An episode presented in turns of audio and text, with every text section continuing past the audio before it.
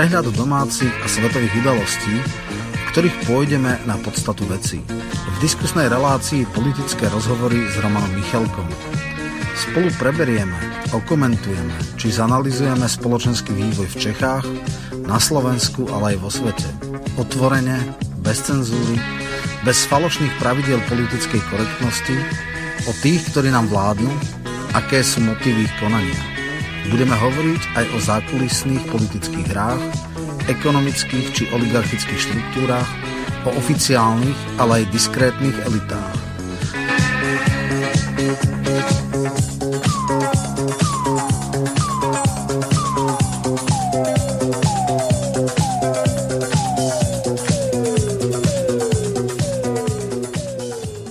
Vážené a milé poslucháčky a poslucháči, reláciu, ktorú práve teraz počúvate v premiére, bola vopred nahraná na záznam z dôvodu pracovných a služobných povinností hosti relácie alebo moderátora. Z tohoto dôvodu nebude možné klásť telefonické a e-mailové otázky v reálnom čase, tak aby bolo možné na ne zodpovedať. Pokiaľ túto reláciu počúvate v premiére zo záznamu alebo z archívu Slobodného vysielača, tak môžete pre svoje postoje a názory využiť známu e-mailovú adresu studio.bb.ju@gmail.com. Poprosím vás, aby ste v úvode e-mailu napísali, o akú reláciu sa jedná, kedy bola odvysielaná, na ktorú písomne reagujete. Moderátor tieto vaše zaslané otázky a reakcie na reláciu následne prepošle hosťom relácie. Potom už bude záležať len na nich, ako budú na vaše otázky reagovať. Vopred vám ďakujem za pochopenie a ústretovosť. Prajem vám príjemné prežitie nasledujúcich chvíľ s vašim internetovým rádiom Slobodný vysielač, ktorý je financovaný z vašich dobrovoľných darov. Počúvate Slobodný vysielač. Vážené a milé poslucháčky a poslucháči, počúvate reláciu Politické rozhovory s Romanom Michelkom a jeho hosťom, ktorým je pán doktor Ľuboš Blaha, ktorého po dlhšom čase opäť vítam v tejto relácii. Pripomeniem ešte našim poslucháčom, že pána Blahu sme mali aj na podobnú tému, ktorou bola zvrchovanosť zľava a správa, takže scenár relácie bude veľmi podobný. Pripomeniem, že v tejto relácii, tak ako bolo uvedené v programe, sa budeme venovať knihe Petra Vidovana alias Ľuboša Blahu Lenin a 21. storočie. Zdravím vás, pán Blaha. Dobre by bolo, keby ste v úvode relácie vysvetlili našim poslucháčom, okrem toho, že čo pravdepodobne vedia, že v útorky popoludní začína zasadanie Národnej rady a vy ste poslanec, takže zrejme tam musíte byť. Nech sa páči, môžete pozdraviť našich poslucháčov a máte úvodné slovo. Srdečne pozdravujem a ďakujem pekne za pozvanie. Ako ste správne povedali, v útorky máme parlament, ale navyše, ako sledujete slovenskú politiku, dejú sa neuveriteľné veci. Vláda protiústavne poslala stíhačky na Ukrajinu. To sú veci, na ktoré musíme veľmi dôsledne reagovať, čiže naozaj sme na tom časovo veľmi obmedzenie a práve preto som rád, že som si takto aspoň v pondelok ráno našiel čas a môžeme diskutovať o knižke o Leninovi. Takže teším sa na diskusiu a verím tomu, že to bude veľmi výživné. Pozdravujem aj kolegu Romana Michelka. Ahoj Roman, tiež pozdrav poslucháčov. Pozdravujem poslucháčov, pozdravujem hostia relácie Ľuboša Blahu, samozrejme aj teba. Takisto som rád, že budeme hovoriť o prohibitnej knihe, lebo už aj v našej demokratúre také niečo je. A je to o to absurdnejšie, že to nie je žiadna ideologická ani toxická kniha, ale kniha odborná, vedecká, so všetkými náležitostiami vedeckého odborného textu, s registrom, s citačným aparátom, klasická práca spoločenskovedného vedca, čo ale dneska samozrejme sloboda bádania je fikciou a ilúziou a zrejme na začiatku povieme aj príbeh tejto knihy, lebo kvôli istým aktivistom táto kniha nemala štandardnú cestu k čitateľom, ale vďaka istej hystérii tak sa stala práve týmto prohibitným tovarom. Dobre, ja tu mám pripravenú z jedného dokumentárneho filmu takú zvukovú ukážku, kde sa opisuje Vladimír Ilič Lenin od jeho v podstate narodenia, detstva a jeho študentskej a politickej kariéry ako vodcu proletariatu, tak si to vypočujeme a potom sa k tomu môžete krátko vyjadriť, ale nerád by som bol, aby sa tendenčné historické ukážky veľmi dlho komentovali, lebo podstatnou témou je skutočne kniha, o ktorej chceme hovoriť s našim hostom a autorom tejto knihy Ľubošom Blahom. Lenin byl jeho pseudonym, o němž nikdy neprozradil, proč si ho vybral. Jeho rodné jméno znělo Uljanov a jeho rodokmen představoval skutečně pestrou směsici. Našli by se v něm ruské, čuvašské a židovské geny. Klíčové události Vladimirova dospívání se odehrály mezi jeho 15. a 17. rokem. Nejdříve mu na krvácení do mozku nenadále zemřel otec. Vážený ředitel gymnázia, jehož demokratické názory významně ovlivnily všech 6 jeho dětí, které se dožily dospělého věku. V roce 1887 pak byl za přípravu atentátu na cara popraven Leninův starší bratr Alexandr, kterého Vladimír velice obdivoval. Právě v této době se názory inteligentního mladíka, který dokončil střední školu se zlatou medailí za mimořádné výsledky a pokračoval na právnickou fakultu univerzity v Kazani, velice zradikalizovaly. Tady je potřeba udělat malou odbočku a připomenout si, co bylo v té době Rusko za zemi. Proti západní Evropě, která se modernizovala, omezovala moc svých monarchů a přinášela první výdobytky demokracie, tady vládl naprostý středověk. Nahoře všemocný car, bohatá šlechta, statkáři a rychle bohatnoucí buržoazie a dole miliony zoufalých bezzemků na venkově a armáda městských dělníků, pracujících často v úplně nelidských podmínkách. Není divu, že právě tady našli Marxovy myšlenky o třídním boji, revoluci a následné vládě těch, kteří nejvíce trpí, mnoho následovníků. Lenin se s nimi seznámil na konci 80. let 19. století. V průběhu let 90. se pak zbližuje s ruskými revolučními kruhy a zároveň se dostává do hledáčku carské policie. Musí opustit školu, poprvé má nařízené místo pobytu. Později cestuje za hranice, seznamuje se s marxisty v západních zemích a tiskne ilegální noviny. Za to je zatčen, uvězněn a v roce 1897 poslán na 3 roky do vyhnanství na Sibiř, asi 600 kilometrů od mongolských hranic. Po roce úřady povolí, aby za ním mohla přicestovat i jeho partnerka z revolučních kruhů, tehdy 29-letá Naděžda Krupská, která byla zatčená společně s ním. Podmínkou je, že se vezmou. To se stane v červenci 1898 a Krupská mu zůstane po boku až do jeho smrti. Jako tolerantní partnerka, která bude v jednom období ochotná přijmout dokonce i model manželství ve třech s Leninovou milenkou Inesou Armandovou. Zároveň pro něj bude jeho osobní sekretářkou a v závěru života také ošetřovatelkou. Z vyhnanství se Lenin vrací v roce 1900 a prakticky celou dobu do roku 1917 prožije v emigraci. Mnichov, Londýn, Ženeva. V roce 1903 na kongresu v Bruselu rozštěpí sociálně demokratickou stranu, když vytvoří frakci bolševiků. Nesmlouvavé křídlo prosazující tvrdý třídní boj všemi dostupnými prostředky. Právě z nich po revoluci vznikne všemocná komunistická strana. O 2 roky později, v roce 1905, přijde po velkých protestech, při kterých carští vojáci a policisté pozabíjí v Petrohradu stovky lidí, první ruská revoluce. Car Mikuláš II. Se po ní musí vzdát své neomezené moci a zavést na Rusko nevídané občanské svobody. Většina veřejnosti je spokojena, ale Lenin ne. Jeho vysněná revoluce vypadá úplně jinak. Situace v Rusku se v dalších letech stabilizuje, ale pak přichází rok 1914 a první světová válka. Ta na chudé a zaostalé Rusko dopadá ještě strašlivěji než na ostatní státy. 2 miliony mrtvých na frontě, bída a hlad v ruských městech. V Petrohradě se před obchody s potravinami čeká i 40 hodin. Socialisté mají najednou argument, na který slyší i ti, kdo by jim jinak nevěnovali pozornost. Ukončíme válku. Všechno to začne nenápadně. V únoru 1917 přijdou spontánní nepokoje, které stvrhnou cara a dosadí do čela země prozatímní vládu. Prakticky všichni revolucionáři, včetně Lenina, jsou v té době v emigraci a nevěřícně čtou zprávy z Ruska. Tohle, že se odehrálo úplně bez nás.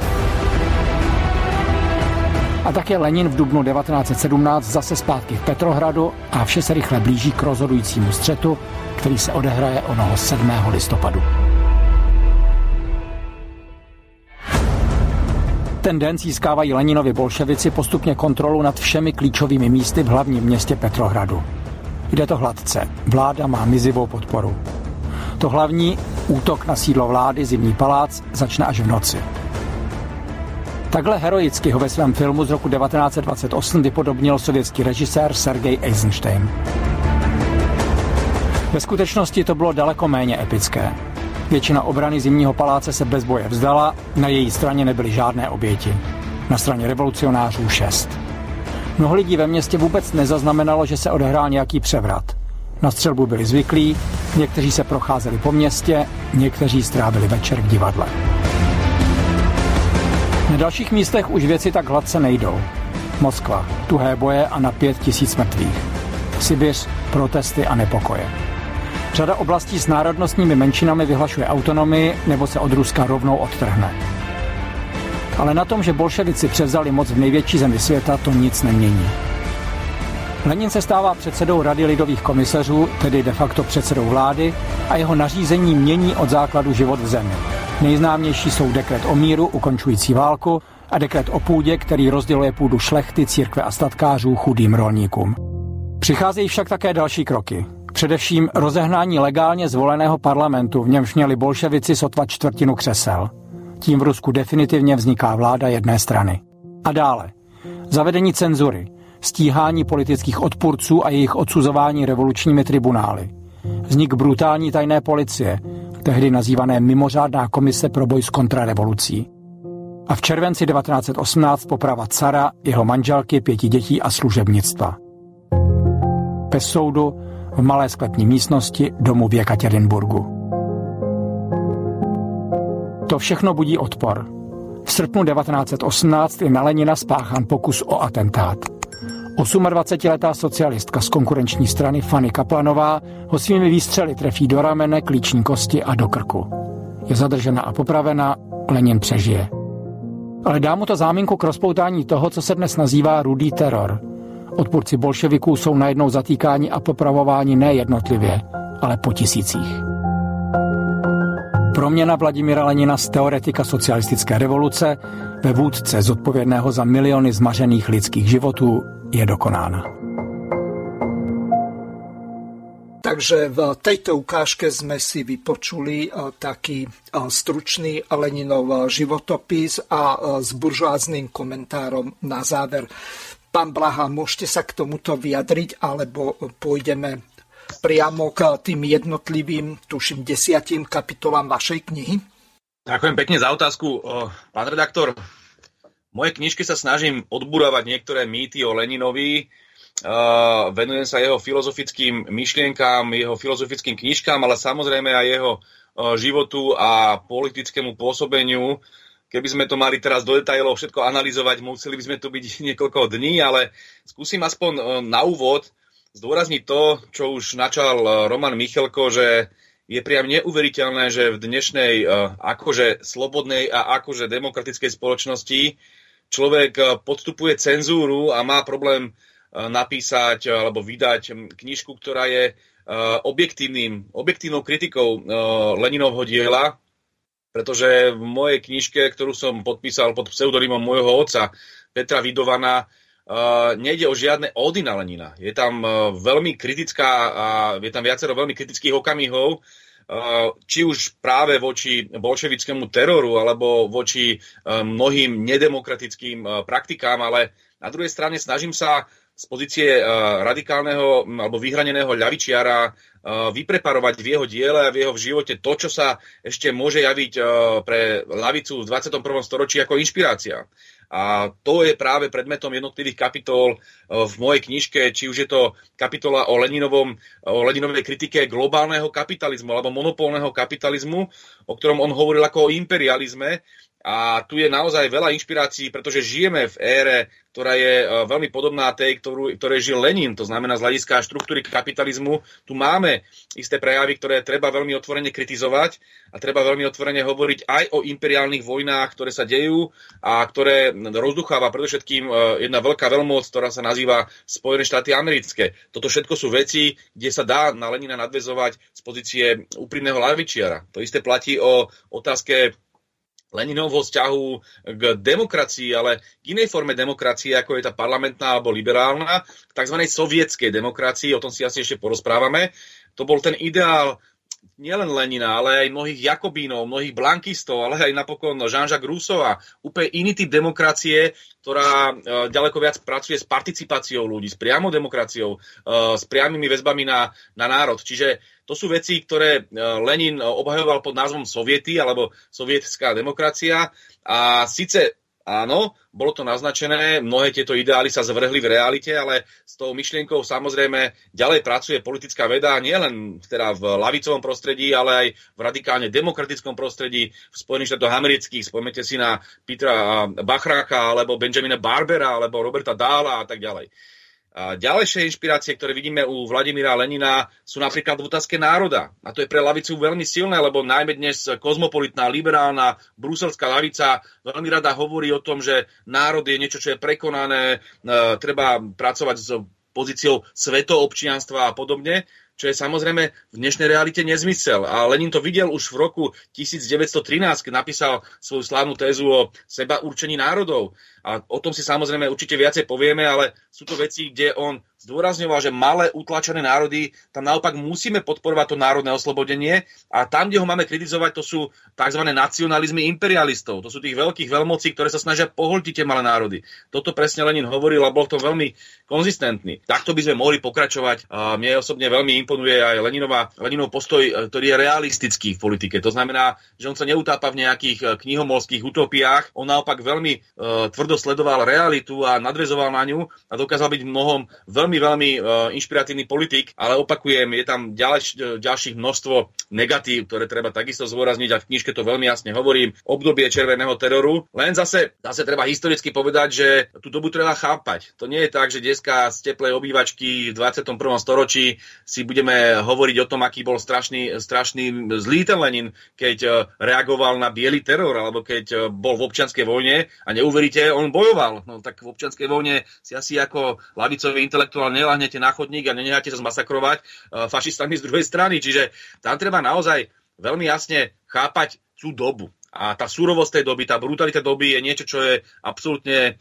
pre túto dnešnú éru neinšpiratívne, ale nemôžeme na jednej strane kritizovať Lenina a ignorovať, že na druhej strane bojovali ďaleko možno ešte surovšími metodami vtedajší tzv. Krajní pravičiari alebo teda bielogardejci. Čiže to je taký základný rozvrh tej knižky. Ja sa nebudem teraz vyjadrovať k tým rôznym interpretáciám a mýtom o Leninovom živote. Možno si spomenieme niekoľko z nich, lebo sa často opakujú, hlavne v pravicových kruhoch, o tom, aký bol nemecký agent, o tom, ako bol židov bolševik a podobné nezmysly, s ktorými začal v prvom rade Adolf Hitler, ale treba samozrejme o týchto veciach diskutovať, určite sa k tomu vrátime, ale v prvom rade treba povedať, že Slovensko si zaslúži už po vyše 30 rokov po tom, čo sem prišiel prevrat, normálnu, objektívnu diskusiu aj o kontroverzných postavách ľavicovej histórie a Lenin si naozaj zaslúži nie idealizáciu, nie demonizáciu, ale normálny pohľad vedca. Dobre. Roman, pokiaľ chceš na to, čo povedal pán Blaha reagovať, takže nech sa páči a potom sa ešte ja budem pýtať na ďalšie veci. Jasno. No, dobre. Bolo tu jasne povedané, že toto je objektívny, toto nie je adorácia, teda kniha, ktorá vyzdvihuje len pozitívne stránky pôsobenia tejto osobnosti. Nie je to ani hagiografia, nič podobné. A na druhej strane je to ani niečo ideologické politicky zafarbené v zmysle že demonizácie. Ten biely teror bol samozrejme v istých momentoch ešte horší ako červený a vlastne bola tam občianska vojna, ale to je až potom sekundárne.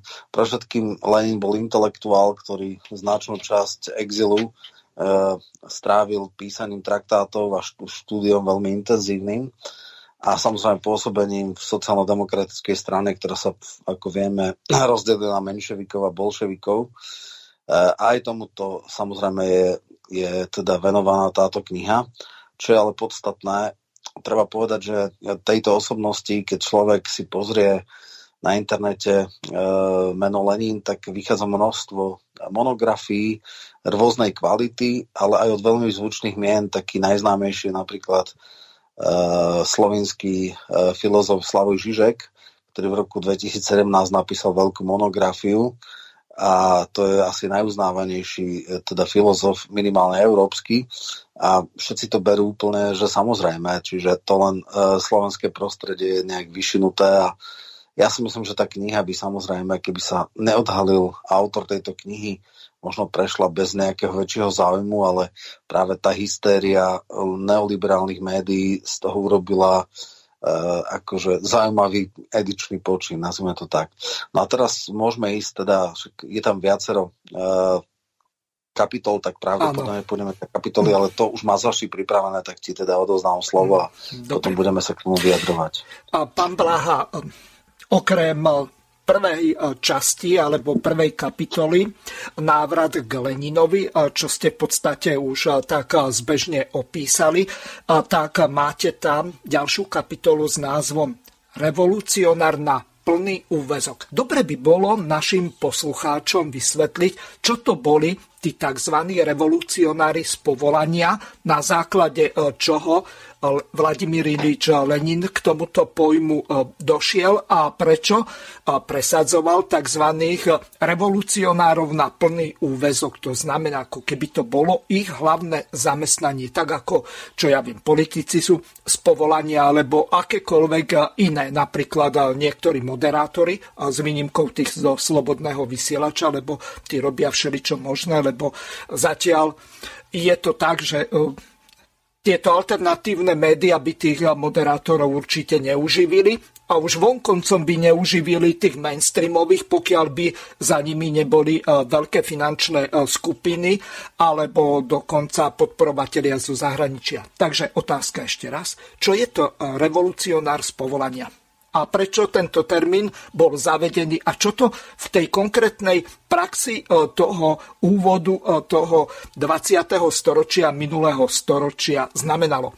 Ďakujem pekne za otázku. Dovolte ešte predtým, než odpoviem, poďakovať Petrovi Dinušovi, doktorovi Dinušovi, ktorý v čase, kedy táto knižka vznikala, viedol Ústav politických vied Slovenskej akadémie vied a veľmi silne sa angažoval v tom, aby táto knižka mohla výjsť aj pod pseudonymom, za čo bol potom samozrejme Krym prakticky linčovaný a prenasledovaný či už liberálnymi médiami, ako je denník N, alebo vedením Slovenskej akadémie vied na čele s liberálnym predstaviteľom pánom Šajgalíkom, ktorí sa snažili nielen tej knižke veľmi ublížiť a politicky sa angažovať proti mne, ale naozaj rúbali a rezali aj po významných intelektuáloch, napríklad po Petrovi Dinušovi, takže on si zaslúži naozaj veľkú úctu, napokon ho to aj zdravotne dobehlo, celý ten tlak, mal veľké problémy, dokonca musel podstúpiť operáciu, ktorá mu de facto zachránila život. Treba si naozaj vážiť ľudí, ktorí sa dokážu postaviť proti prúdu aj v takomto prostredí a presne protipohlom tohto vedca Petra Dinuša je iný spoločenskovedný vedec, historik Dušan Kováč, ktorý síce nikdy v živote nenapísal jedinú esej alebo knižku alebo monografiu o Leninovi alebo o marxistickej filozofii, na rozdiel odo mňa, ktorý sa venoval marxistickej filozofii niekoľko, prakticky už 10 ročí a napísal viacero kníh na túto tému. No napriek tomu sa pán Kováč rozhodol veľmi účelovo pre denní Gen konštatovať, že teda knižka nesplňa nejaké parametre a podobne. On o tom nič nevie, ale potreboval nejakým spôsobom nadbiehať režimistom, nadbiehať režimovým ideológom a všetkým tým mocenským štruktúram, ktoré znevažujú akékoľvek ľavicové dielo od ľavicového filozofa či politika. A toto sú veci, ktoré sa diali v bývalých režimoch, ktoré boli nedemokratické, neslobodné a mám pocit, že podobné veci sa diali aj v období normalizácie, ale prepáčte, pokiaľ sa naozaj dnešný režim odvoláva na slobodu vedeckého badania, na slobodu myslenia, na akože otvorenú spoločnosť a podobne, tak je zvrátené, aby ľudia typu Šajgalík, typu Kováč takýmto spôsobom útočili na vedecké diela. Ale nedieje sa to iba na Slovensku. Vidíme to aj v Českej republike, kde takýmto spôsobom naháňali alebo znemožnili kariéru, vedeckú kariéru mladému historikovi Macháčkovi, ktorý napísal úžasné dielo Gustavovi Husákovi. Vyvážené, objektívne dielo, ale to bolo samozrejme potrestané, pretože dneska sa o Husákovi či o Leninovi môže písať len ako o čírich monštrách a neexistuje žiadna objektívna diskusia. Platí to o Markovi Hrubcovi, docentovi Hrubcovi z Českej republiky, ktorý si dovolil napísať kritické veci ohľadom neoliberálnej ideológie a zdôrazňoval čínsky model ako inšpiráciu a to samozrejme nemohol, to bolo okamžite potrestané a musel odísť zo svojej vedúcej pozície v Českej akadémii vied. Platí to momentálne o Jozefovi Skálovi, doktorovi Skalovi, ktorý je bývalý podpredseda komunistickej strany Čech a Moravy a kandidoval za českého prezidenta a jeho odsúdil súd veľmi účelovo za to, že si ako novinár dovolil klásť otázku, historickú otázku, či nespáchali v Katyni ten masakér, ktorý je známy nemeckí gestapáci, lebo že to tvrdia niektorí ruskí historici. On to kladol ako otázku a za to bol odsúdený, že schvaľuje genocídu. To sú už také absurdity, ktoré sa dejú, pán redaktor, že na to treba upozorňovať, lebo ocitáme sa v pozícii dizidentov, ako ľavicoví intelektuáli, ako ľavicoví politici a toto je niečo, čo už musí prestať. Ako je možné, že knižka o Leninovi sa nepredáva a zakazuje sa predávať vo veľkých knihkupectvách, ako sú Martinus a Pantarej, ktoré z okolností vlastnia či už finančná skupina GNT v prípade Pantarej, alebo istý ideológ progresívneho Slovenska a jeden zo sponzorov progresívneho Slovenska, myslím, pán Mesík sa volal, Mešík, neviem, presne. Bude vedieť Roman povedať presne. Meško sa volá. Meško, tak áno, ktorý ešte navyše aj prispieval pre denní Gen a podobne, čiže jasná liberálna kaviareň. Ako je takéto niečo možné, že tu vám komerčné knihkupectvá cenzurujú knižky a vy si vlastne knižku o Leninovi od Ľuboša Blahu, alebo teda Petra Vidovana, ako je pseudonym, môžete kúpiť de facto iba na internete, alebo v takých odvážnych kamenných knihkupectvách, ako je to na Greslingovej ulici v Bratislave, myslím, že sa volá Svojeť. Toto sú veci, na ktoré musíme veľmi vážne upozorňovať, takže dovolte mi tento malý vstup, ale teraz už prejdem k vašej konkrétnej otázke k Leninovi, ktorú vlastne de facto naražate z filozofického hľadiska na jeho jedno z kľúčových diel, čo robiť, kde on obhajuje práve centralizovanú stranu toho nového typu, ktorá bude vlastne vytvárať tú avantgardu, ten predvoj tej revolúcie. On bol totižto, ale podobne ako Karl Kautsky a ďalší mnohí vtedajší marxistickí a teoretici presvedčení, že pokiaľ by sme nechali tie robotnícke masy, ktoré boli vtedy veľmi utlačené, spontánne sa organizovať, tak by došli de facto iba k tzv. Trade unionistickému alebo odborárskemu zmýšľaniu a že by vlastne len stále bojovali za vyššie mzdy, za lepšie pracovné podmienky, ale automaticky by to neviedlo k tej zmene celého systému z toho kapitalizmu na niečo ďaleko spravodlivejšie, čomu teda ľavičiari v tom čase, ale aj dnes hovorili socializmus alebo komunizmus. Čiže oni boli presvedčení, že tie robotnícke masy sa musia organizovať. A na to, aby sa organizovali, je potrebná istá vrstva tzv. Profesionálnych revolucionárov, alebo teda lídrov tých strán, a čo bola už v tom čase v tých moderných politických stranách reálne súčasť politického života, však zoberte si, ako vtedy fungovala nemecká SPD, tam už fungovali tí politici na profesionálnej úrovni, len v tom Rusku bola iná situácia, tam bolo ďalej autokracia tvrdá, a teda jediný spôsob, ako mohli fungovať opozičné síly, bolo, že vytvárali de facto profesionálnych politikov, respektíve revolucionárov, ktorí sa tomu venovali na, ako som povedal, plný úväzok alebo z povolania. A Lenin bol krásnym príkladom, keď si pozriete jeho život. On prakticky až do roku 1917 strávil celý život v knižnici. Písal knižky, písal pamflety, veľmi vážne bojoval vnútrostranické spory s menševikmi tedajšími, o tom sme už hovorili, alebo s reformistami, ako by sme povedali dneska. A bojoval za tú myšlienku, že s tým kapitalizmom alebo s tým imperializmom nie je možné zmierenie, lebo tu neustále budú vojny, čo napokon vidíme aj dnes, neustále tu bude prevládať chudoba, nerovnosti a obrovská likvidácia základných sociálnych práv ľudí, takže on bol presvedčený, že túto kompromisy robiť nemožno, ale takisto to netreba vnímať, ako keby to bolo odpojené od vtedajšej reality, podobne ako Vladimír Lenin na ľavom krídle vtedajšieho marxizmu alebo vtedajšej socialistickej internacionály stali aj iní teoretici, ako bola povedzme Rosa Luxemburgová veľmi významná. A tam bol veľmi vážny spor práve s inými smermi, či už centristickým smerom alebo tzv. Ortodoxným marxizmom Karla Kautského, alebo potom na pravej strane tam bol Eduard Bernstein, čo bol zase skôr reformistický marxista a od neho sa potom neskôr odvíjala tá sociálna demokracia, ktorú poznáme dodnes. Tam bola veľmi živá intelektuálna diskusia, ktorú približujem aj v tejto knižke, kde tie Leninové alebo Luxemburgové názory boli veľmi vplyvné. A doba dala zapravdu v mnohom Leninovi a v mnohom zase Luxemburgovej a v mnohom zase Bernsteinovi. Čiže treba si naozaj tieto veci študovať a netreba hneď zatracovať jeden z významných ľavicových prúdov iba preto, že si to tak želá liberálna propaganda. Takže Lenin naozaj prežil život revolucionára. Revolúcia, to opisujem myslím v 5. alebo 6. kapitole knižky, bola pre ňo všetkým. Naozaj dokázal v mene revolúcie robiť viacero ústupky aj zo svojich ideálov len preto, aby bola dosiahnutá. A vypracovala aj teóriu, ktorá je dodnes v istých ľavicových kruhoch veľmi vplyvná.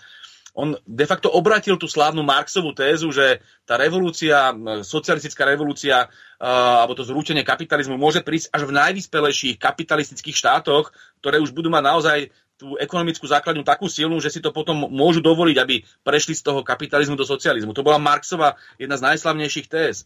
A Leninu vlastne ako keby obratil na ruby. Preto aj Antonio Gramsci, významný talianský marxista, vtipkoval, že vlastne to bola revolúcia proti kapitálu, ale s veľkým K, ako proti Marxovmu dielu Kapitál.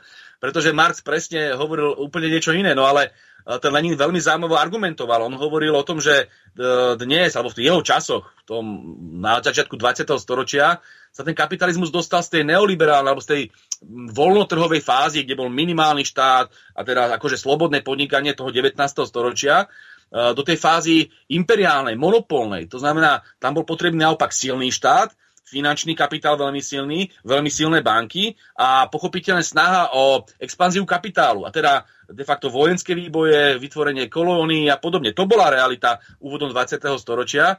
A Lenin hovorí, že v tomto prostredí my vieme spraviť tú revolúciu, alebo dá sa spraviť tá revolúcia nie v tých najsilnejších centrách, ktoré sú pohltené tým majetkom vďaka tomu bohatnutiu, vďaka kolóniám, ale práve v tých kolóniách, alebo ako sa dneska hovorí, neokolóniách, to znamená v tých slabších článkoch kapitalizmu, v tých krajinách, ktoré sú ovládané západným, alebo teda tým veľmocenským kapitálom. Rusko bolo jedno z takýchto krajín podľa Lenina a práve preto hovoril, že áno, revolúcia môže začať v tom najslabšom článku globálneho kapitalizmu alebo toho celosvetového kapitalizmu a potom sa rozšíriť aj do tých centier, aj do toho, povedzme, Nemecka, Veľkej Británie, Francúzska. Čiže toto je Leninova téza a tomu podriadil de facto celý život a práve preto bol schopný reagovať aj v tom roku 1917, v tom apríli, tými aprílovými tézami veľmi radikálne sa postavil voči dočasnej vláde a veľmi radikálne sa postavil proti vojne. A to je zase niečo, čo je veľkou inšpiráciou pre každého človeka, ktorý bojuje proti vojne a ktorý je buď pacifistom, alebo teda protivojnovým aktivistom. A myslím si, že tomto vie byť Lenin inšpiratívny, tu už budem končiť. Však napokon celú prvú svetovú vojnu veľmi dôsledne odmietal vojnu. Odmietal ju spôsobom, ktorý vyjadroval zase v ľavicových pozíciách, keď hovoril, že jediný spôsob, ako zastaviť vojny aj do budúcnosti, je zmena systému. Že jednoducho ten kapitalizmus, alebo ten monopolný kapitalizmus, ten imperializmus potrebuje vojny k svojmu prežitiu. To je jeho de facto nevyhnutná súčasť. A jediný spôsob, ako zabrániť ďalším vojnám, je to, že sa tu vytvorí revolučné prostredie a mení sa režim. Toto bol Lenin, treba chápať jeho dielo, či s ním súhlasíme alebo nie, treba ho čítať a študovať, lebo keď ho niekto kritizuje bez znalosti vecí, tak je to naozaj trápne, najmä od vedcov, ale aj samozrejme od laikov. Takže toľko k môjmu prvému vstupu. Veľmi dobre, ja pripomeniem ešte dve dôležité informácie. Pred 3 týždňami sme zhodou okolností mali doktora Petra Dinuša a takisto doktora Jozefa Hrdličku v tejto relácii Politické rozhovory s Romanom Michelkom a jeho hostiami. A tu treba ešte pripomenúť jednu pomerne dôležitú vec a to by bolo dobre, keby ma aj Roman doplnil. A tradične sa relácie Politické rozhovory striedajú po 4 týždňoch. Teraz je akási anomália z toho dôvodu, že opäť Romanova Michelková relácia je po 3 týždňoch. Tam celý problém spočíva v tom, že Roman okrem politických rozhovorov tak má ešte aj Trikoloru v slobodnom vysielači a nie je dobre, aj keď spravidla rozoberáme diametrálne odlišné témy. Tu v týchto reláciách sa najmä zamerávame na to, čo je Romanovou profesiou. On je vydavateľ a spisovateľ, okrem toho, že je politický komentátor a politolog. Takže Roman, dobre by bolo vysvetliť, že prečo si s Tomášom Tarabom a ďalšími hostiami Tomáša Tarabu a Juraja Micháleka vymenil reláciu. Nech sa páči. A môžeš potom nadviazať na pána doktora Blahu. Takže skrátka nie je dobré, ak máme v jeden týždeň viac relácií, lebo častokrát sa opakuje, respektíve predtým bola táto relácia tiež na aktuálnu politiku a potom bola vlastne repríza v štvrtok, čo bolo útorok. Ale to naozaj s touto témou nesúvisí.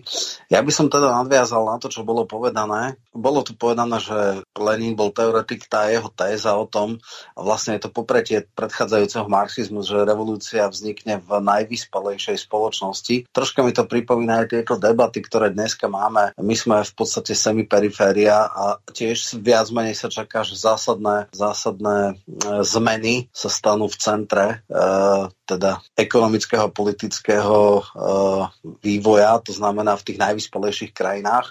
A my ako semiperiféria viac menej budeme následovať tento vývoj, ale áno, v tomto bol poprel Marxa, bol, by som povedal, revolučný, že vlastne v tej najzaostalejšej kapitalistickej krajine vznikla revolúcia, kde v podstate zrušenie nevoľníctva bolo až 1861, čiže priam niekoľko storočí potom, ako sa niečo také udialo v západnom svete. Možno bolo dobré chronologicky, no to je ťažké oddeliť Lenina teoretika a Lenina politického praktika.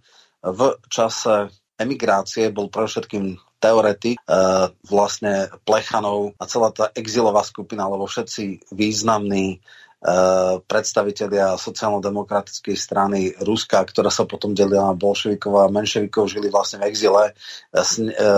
Z jazdy strany mali takisto v exile a v exile vydávali aj časopis Iskra, alebo teda noviny Iskra, ktorá sa potom tajne pašovala do Ruska. Tak v tom čase bol ako súčasťou emigrácie, bol teda aj v Paríži, denne zasadal alebo chodil do čitárne najlepších knižníc a teda písal množstvo diel. Ľuboš Blaha tam teda hovoril o tej knihe Imperializmus ako najvyššie štádium kapitalizmu a práve tam v podstate popísal ten systém. Predtým v občianskej náuke sa hovorilo, že tá prvá časť kapitalizmu voľnej súťaže alebo laissez-faire kapitalizmus bola prekonaná koncom 19. storočia práve tou imperialistickou fázou. V tom čase to bolo najvyššie štádium kapitalizmu, ale plus minus sa história opakuje. Ja by som sa možno vrátil teda k tomu obdobiu, kedy padol carizmus a nás stala tzv. liberálna alebo pokus o liberálnu demokraciu po tzv. Februárovej revolúcii, kedy vlastne vznikol taký zaujímavý systém, že bola tu nejaká dočasná vláda. Po roku 1905 bola aj štátna duma, kde bolo nejaké obmedzené volebné právo a kde v podstate bol akýsi taký protozáklad parlamentarizmu v Rusku, akýsi, no, nazme to veľmi cháby, to nebola celkom konštitučná monarchia, ale bolo to samodržavie s akýmsi obmedzeným parlamentom, ktorý častokrát, keď išiel proti vôli cara, tak bol veľmi často rozpúšťaný, ale existoval. No a potom práve boli tie známe aprílové tézy, kde na Fínskom na nádraží, čiže stanici, teda odmietol ako keby cestu buržoáznej revolúcie, tú menševickú cestu, a vlastne základná téza bola všetka moc Sovietom. Možno by bolo dobré vysvetliť takú tú paralelnú formu vlády, ktorá vlastne fungovala. Na jednej strane tam fungovala nejaká dočasná vláda, ktorá bola ako keby previazaná s Dumou, kde boli teda kadeti, sociálni demokrati, eseri, čo bola vtedy najsilnejšia strana. Na druhej strane boli soviety, predovšetkým Petrohradský soviet, ale aj moskovský a mnohé ďalšie. Akési formy, nedá sa celkom povedať, že to bola priama demokracia, ale boli tam tie prvky a to bol taký paralelný systém, ktorý ako keby súťažil o reálnu moc. Tak možno by bolo dobré, máš tam jednu kapitolu, kde práve toto popisuješ, a skús vysvetliť čitateľom, o čom boli tie soviety a aký bol, povedzme, že konkurenčný vzťah s Dumou a s dočasnou vládou. Nakoniec teda po tej revolúcii v novembri 17 išla naozaj všetká moc Sovietom. Samozrejme, bolo tam aj ústavodárne zhromaždenie, ktoré malo zadefinovať nový politický systém. To sa potom rozohnalo, ale nechcem to predbiehať. Tento typ vlády Sovietov, ktoré potom na seba naviazali aj takzvanú najkontroverznejšiu časť Leninovho učenia alebo politickej praxe, ktorá sa nazývala diktatúra proletariátu. Ako to vlastne išlo a ako treba chápať tieto pojmy? Naznačil si to, Roman, veľmi presne. Tie soviety vznikali, alebo ten prvý soviet vznikal už v tej revolúcii, ktorá bola v 1905. A išlo o spontánne rady, lebo soviet de facto rada, rady, či už to boli robotníci, roľníci a neskôr vojaci v 17. roku, kde sa de facto aplikovala prax toho, čo dnes nazývame deliberatívna demokracia alebo participatívna demokracia, alebo priama demokracia, kde ľudia, normálni, bežní ľudia diskutujú o tých veciach. Ich zástupca potom toho miestneho sovietu potom tieto názory, ktoré príjmu, povie na nejakom vyššom fóre, vyššom soviete, a to sa takto stupňuje hierarchicky až hore, a to je tá téza toho demokratického centralizmu, kde sa potom rozhoduje. Čiže je to myšlienka, ktorá je oveľa viac, zapája ľudí do politiky. Hej? Tak to bol ten ideál. Treba si povedať, že dnes už keď sa povie soviet, tak to samozrejme má tu takú nejaký pocit, že teda bývalý režim, že totalita, alebo že niečo nedemokratické a podobne. Ale v roku 1917 a ešte dlho potom boli aj mnohí, nielen lavicoví, ale aj mnohí liberálni a demokratickí a myslitelia presvedčení, že to je veľmi dobrá myšlienka, že to je demokratická myšlienka. Slavoj Žižek spomínaný upozorňuje napríklad na Hannah Arentovú, ktorú nikto nemôže obviňovať z toho, že by mala niečo spoločné, či už s nejakou radikálnou ľavicou alebo socializmom. Ona hovorila o tom, že jej tá myšlienka sovietov pripomína grécku polis, že to je niečo veľmi pokrokové, že to je niečo veľmi demokratické, a takýchto príkladov by sme mohli nájsť viacero. Čiže to bola jedna silná myšlienka, ktorá, opakujem, začala skôr spontáne a Lenin si ju osvojil, ale osvojil si ju preto, lebo vždy vychádzal z takej tej rusovskej, jakobínsko-blankistickej teórie demokracie, by sme dneska povedali. To znamená, že nie ten parlamentarizmus, on ho veľmi expresívne označoval za parlamentný kreténizmus, to znamená niečo, čo de facto nerozhoduje o tom, čo sa deje vo svete alebo v politike. O tom rozhodujú rôzni biznismeni, rôzne vplyvné skupiny a najbohatší ľudia, ale ten parlament tam je ako vitrína, kde sa teda tí politici predstierajú, že tam sa odohráva to dôležité v politike. Ale v skutočnosti Lenin bol presvedčený, že tú moc v štáte, v kapitalistickom štáte majú tí najbohatšie prvky alebo tí najväčší priemyselníci, najväčší bankári a podobne, čo napokon potvrdzuje mnohom aj realita kapitalizmu v 21. storočí. To, čo je dôležité povedať, je, že aj ten pojem diktatúra proletariátu je veľmi zle pochopený v marxizme, alebo respektíve tí, ktorí dnes marxizmus kritizujú, hovoria, no vidíte, oni sú diktátori, totalitári, lebo chceli diktatúru proletariátu, ale tá Marxová myšlienka bola úplne o niečom inom, tak si ju osvojil potom neskôr Lenin. Oni hovorili, že kapitalizmus funguje na základe tzv. Diktatúry buržoázie alebo diktatúry zamestnávateľov, diktatúry kapitalistov alebo teda tých bohatých ľudí. Čiže bežní ľudia sú vlastne vyradení z politiky a všetky tie páky od moci majú tí najbohatší. A oni hovoria, že väčšina spoločnosti tým pádom reálne nerozhoduje, a to je chyba. Naopak, v diktatúre proletariátu sa vychádza z predpokladu, že väčšina spoločností, ktorou je ten proletariát, to znamená väčšina tých robotníkov, potom neskôr Leninom pridaných aj roľníkov, lebo pochopiteľne v ruskej ríši v tom čase bolo roľníctvo drvivo väčšinový segment populácie. Takže ak chceme spraviť diktatúru proletariátu podľa Lenina, de facto chceme viac demokracie, alebo teda toho, aby rozhodovala drvivá väčšina na to menšinou tých najbohatších ľudí, čo bol teraz stav v tom kapitalizme a v tej liberálnej demokracii. Takže toto bola tá téza. Tam nešlo o ten význam slova diktatúra, ale o to, aby mali tie páky od moci práve tí robotníci, práve tí roľníci, práve tá väčšina obyvateľstva. A teraz opakujem, kam sa to potom zvrhlo neskôr, to je už druhá otázka, ale toto bola tá myšlienka, ktorú Lenin obhajoval v tom svojom slávnom diele Štát a revolúcia, ktoré má až, by som povedal, anarchistické prvky, a ja to veľmi detailne rozoberám v tej knižke. To bolo dielo až utopické, až idealistické, to znamená, on hovoril o tom, že a veľkou inšpiráciou mu bola Parížska komuna z roku 1871. On hovoril o tom, že treba zrušiť dielbu moci, že treba imperiálny mandát, že treba zrušiť klasickú byrokraciu, klasickú políciu, klasickú armádu a vytvárať ľudové milície. On hovoril o takých tých úplne radikálne demokratických predstavách, ktoré boli typické pre Parížskú komúnu, takže tam treba vidieť inšpirácie, ktoré sú dneska inšpiráciami pre veľkú časť ľavicového hnutia po celom svete. Len sa stále zabúda, že Lenin týmto smerom uvažoval, či už vo svojom diele Štát a revolúcia, alebo aj v diele Imperializmus ako najvyššie štádium kapitalizmu. A keď ho aj Roman otvoril toto dielo, alebo teda otvoril diskusiu o tomto diele, treba veľmi jasne povedať, že už aj iní teoretici pred Leninom teoretizovali o imperializme, alebo o tom, akú charakteristiku má aktuálny v tom čase monopolný kapitalizmus, či už to bol Hilferding, či už to bol Bucharin, či už to bola Luxemburgová a ďalší, ale bol to práve Lenin, ktorý ako jeden z prvých hovoril o téze, že ten svet je rozdelený na to, čo dneska nazývame tým centrom, perifériou a semiperifériou, lebo ide o veľmi vplyvnú teóriu Immanuela Wallersteina, amerického sociológa marxistického zamerania.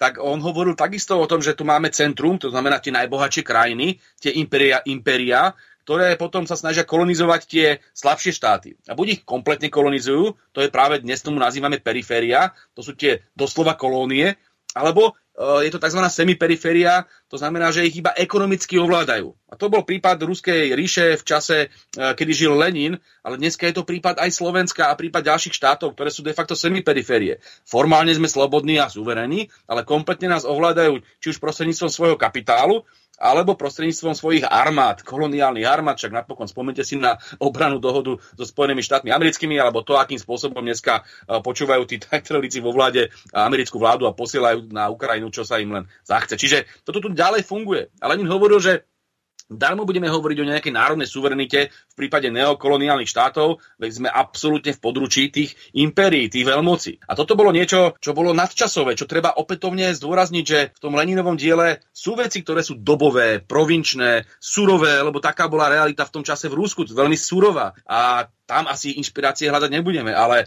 v prípade takých diel, ako bol imperializmus, ako najvyššie štádium kapitalizmu, alebo ako bol Štát a revolúcia a podobne, tam tie inšpirácie vieme nájsť. A práve som hovoril o tej myšlienke radikálnej demokracie, na ktorú teda ľavica môže ďalej nadväzovať, alebo myšlienku kritiky globálneho kapitalizmu a imperiálnych vojen, v čom bol Lenin maximálne dôsledný.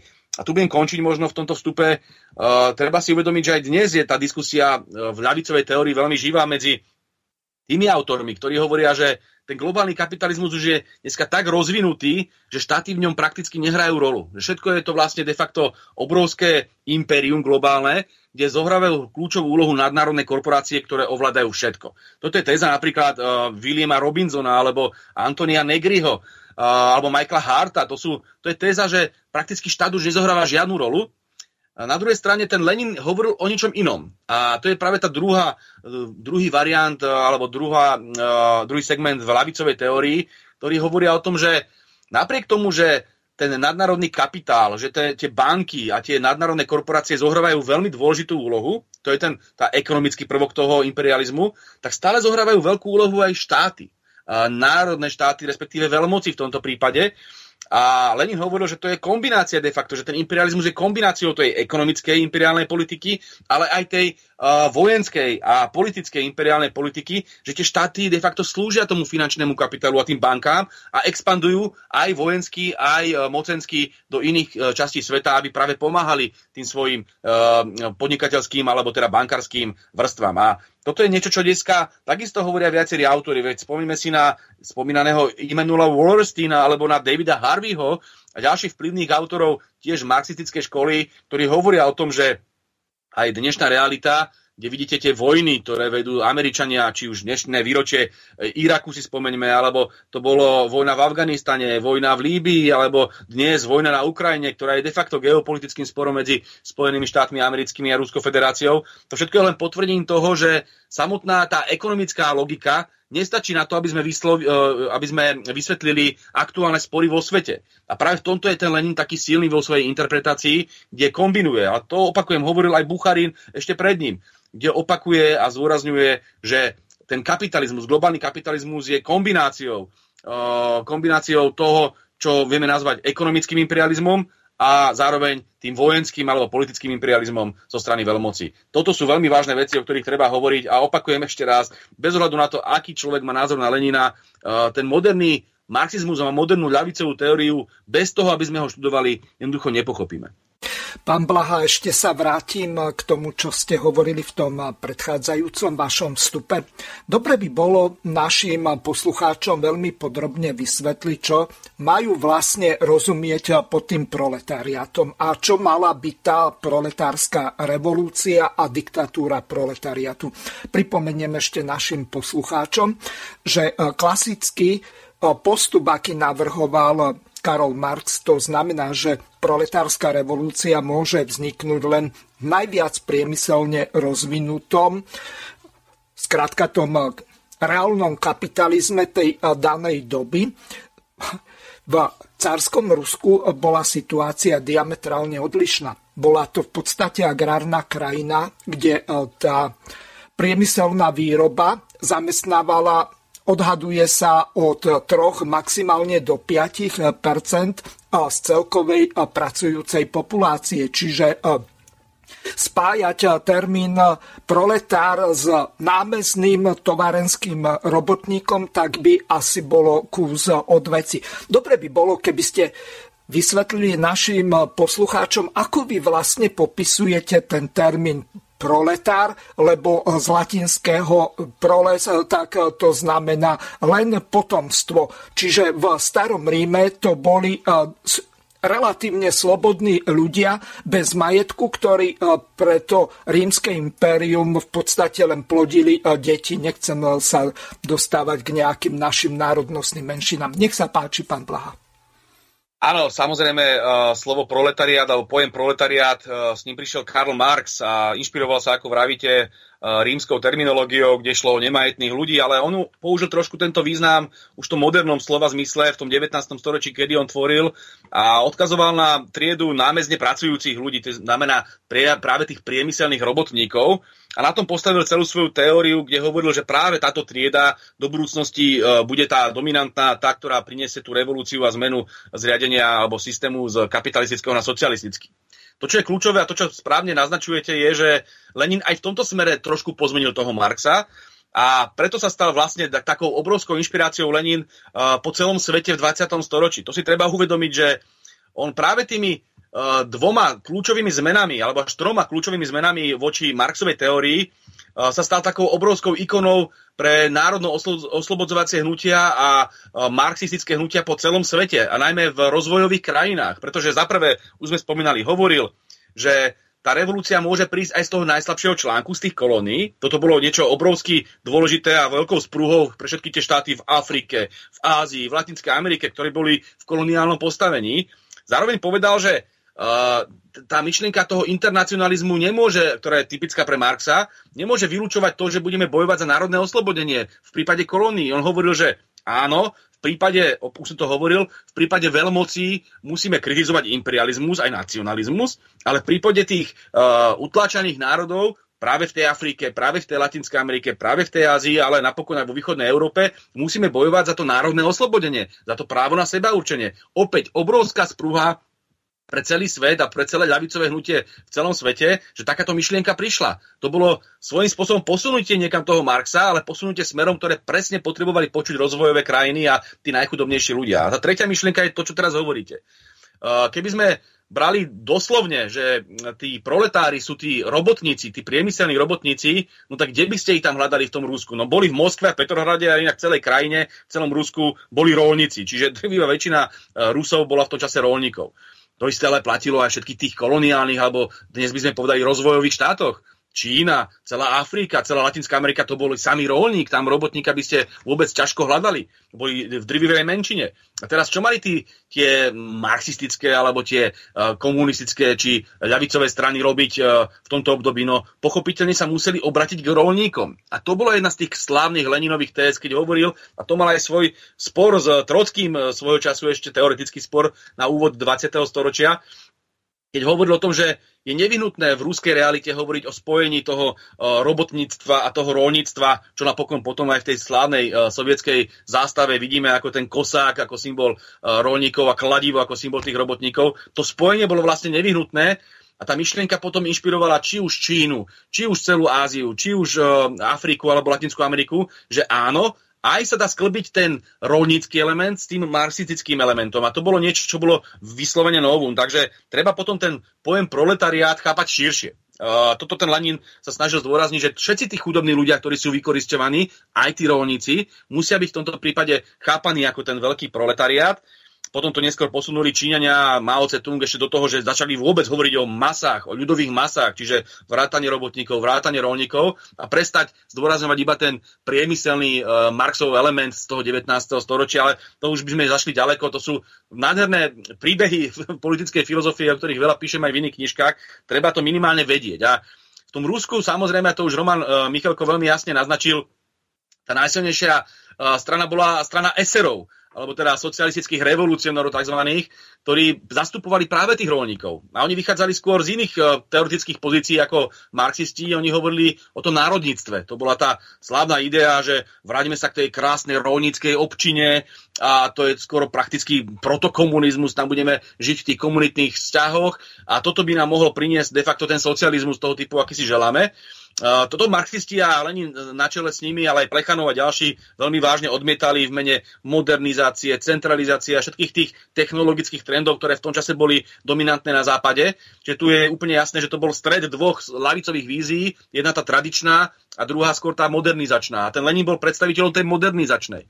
No a eseri, by som povedal, zbabrali svoju historickú príležitosť, pretože po tej februárovej revolúcii v roku 1917, o ktorej Roman hovoril, ktorá sa de facto odohrala podľa nášho kalendára úvodom marca a z hodou okolností práve, keď sme mali teraz výročie MDŽ, to bol 8. marec 1917, keď povstali tie ruské robotníčky s heslom Chlieb a mier. To bolo to, čo potrebovali a tohto sa chopil Lenin ako jediný. Tam potom prišla dočasná vláda rôznych reformistov, menševikov, práve týchto eserov a na čele potom neskôr sa dostal Kerenský ako taký sociálny liberál, by sme dneska povedali. A títo zbabrali ako na plnej čiare, lebo sľubovali ľuďom to, čo bolo vlastne de facto ich želaním, aby bola rozdaná pôda tým drobným roľníkom, aby dostali de facto chlieb a aby zároveň dostali mier, to znamená, že okamžite zrušenie a ukončenie vojny. Toto všetko oni sľubovali na jednej strane, ale ďalej pokračovali vo všetkom, čo robil predošlý carský režim.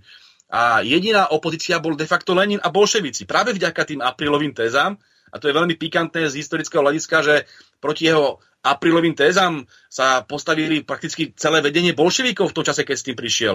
Však ešte kým neprišiel on z toho Švajčiarska do Petrohradu, tak v tom čase de facto aj Stalin, aj Kamenev hovorili o tom, že treba podporovať tú dočasnú vládu a treba zároveň pokračovať vo vojne. To isté platí, aj keď už v menšej miere, o vtedajších lídroch bolševikov, kým teda neprišli z vyhnanstva všetci tí naozajstní lídri. A tam v tom čase boli tí mladí bolševickí intelektuáli Molotov a Šliapnikov, ktorí veľmi vážne ale kritizovali tú vojnu a chceli okamžitý mier a na toto sa potom napojí Lenin. Sú to veľmi zaujímavé historické epizódy, ale tu na konci už tohto vstupu, aby som zase nehovoril dlho, treba fakt zdôrazniť, že to, čo sa Leninovi podarilo sa podarilo najmä kvôli zlyhaniam a vďaka zlyhaniam vtedajšej tej umiernenej časti lavice, menševikov, eserov a podobne, vďaka čomu mu nabíjali ako jedinej opozícii politicky.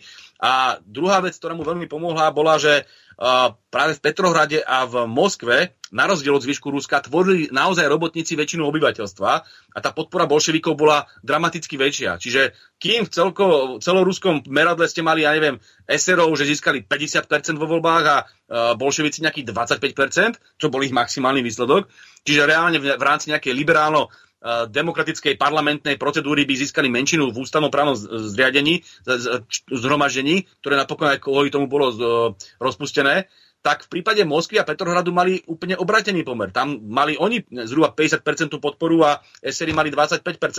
A tam potom aj prišlo k tým centram tej revolúcie, či už to bol Petrohrad, kde to bolo veľmi umiernené, ako ste už spomínali, alebo v prípade Moskvy, kde to už bolo krvavejšie. Ale tým, že dve základné centra celého Ruska boli ovládnuté de facto bolševikmi, tak potom tí roľníci postupne, keď navyše Lenin prebral de facto program eserov a slúbil ľuďom pôdu a zároveň slúbil dekretom o miery mier, tak potom samozrejme presvedčil aj tých roľníkov, všetkých, ktorí boli znivočení tou vojnou, však to boli v tom čase najmä vojaci. A práve tam prišla tá slávna, by som povedal, Leninová politická vycibrenosť, že dokázal takýmto spôsobom sa chopiť príležitosti a presvedčiť väčšinu ľudí, že aj keď neboli nadšení teraz v tom čase s bolševikov nejakým spôsobom, tak si povedali, že keď sú tu dve alternatívy, a o tom bola de facto potom tá občianska vojna, ktorá trvala 2 roky a bola neuveriteľne krvavá, a jedna alternatíva je, že sa vráti ten carský režim a všetky tie veci, ktoré k nemu patrili, to znamená autokracia, to znamená chudoba, to znamená veľká zaostalosť, už ekonomická alebo akákoľvek, plus do toho vojna a všetky tie veci. Teror, však on napokon prenasledoval svojich oponentov, už sme spomínali Leninovho brata, ktorého zabil, ale zoberte si, čo napáchal v tej krvavej nedeli v tom roku 1905, keď postrieľal tých dobrých bežných ľudí, ktorí ho išli prosiť o lepšie životné podmienky, čiže úplne zviera. A teraz z druhej strany máte bolševikov, alebo teda komunistov, už sa tedy premenovali, ktorí sľubovali, že dajú ľuďom pôdu, prinesú im lepší život a prinesú im to, čo Lenin nazýval veľmi skrátke heslom chlieb, mier a skutočnú slobodu. A toto napokon logicky vyhralo, aj keď teda išlo o robotnícku stranu, ktorá sa k roľníkom prihovarala naozaj spozdialia. Takže takto treba vnímať tie historické súvislosti a tú inovatívnosť toho Lenina, ktorý de facto v mnohých veciach posunul Marxa úplne niekde inde, ale vďaka tomu sa stal kľúčovým mysliteľom 20. storočia pre väčšinu rozvojového sveta a de facto je ním dodnes. Pán Blaha, ešte sa vás pýtam na jednu veľmi dôležitú vec. Vy ste vo vašom vstupe použili termín demokratický centralizmus. Dobre by bolo našim poslucháčom vysvetliť, že čo vlastne ten demokratický centralizmus v tom pôvodnom slova zmysle znamenal, pretože niektoré sociálno-demokratické strany vrátane českej sociálno-demokratickej strany Čiech a Moravy, tak v podstate oni presadzujú tento demokratický centralizmus ako spôsob organizovania, riadenia a rozhodovania v strane. Takže dobre by bolo vysvetliť, čo to znamenalo, povedzme, v tých 20-30 rokoch 20. storočia, čo to znamená 20.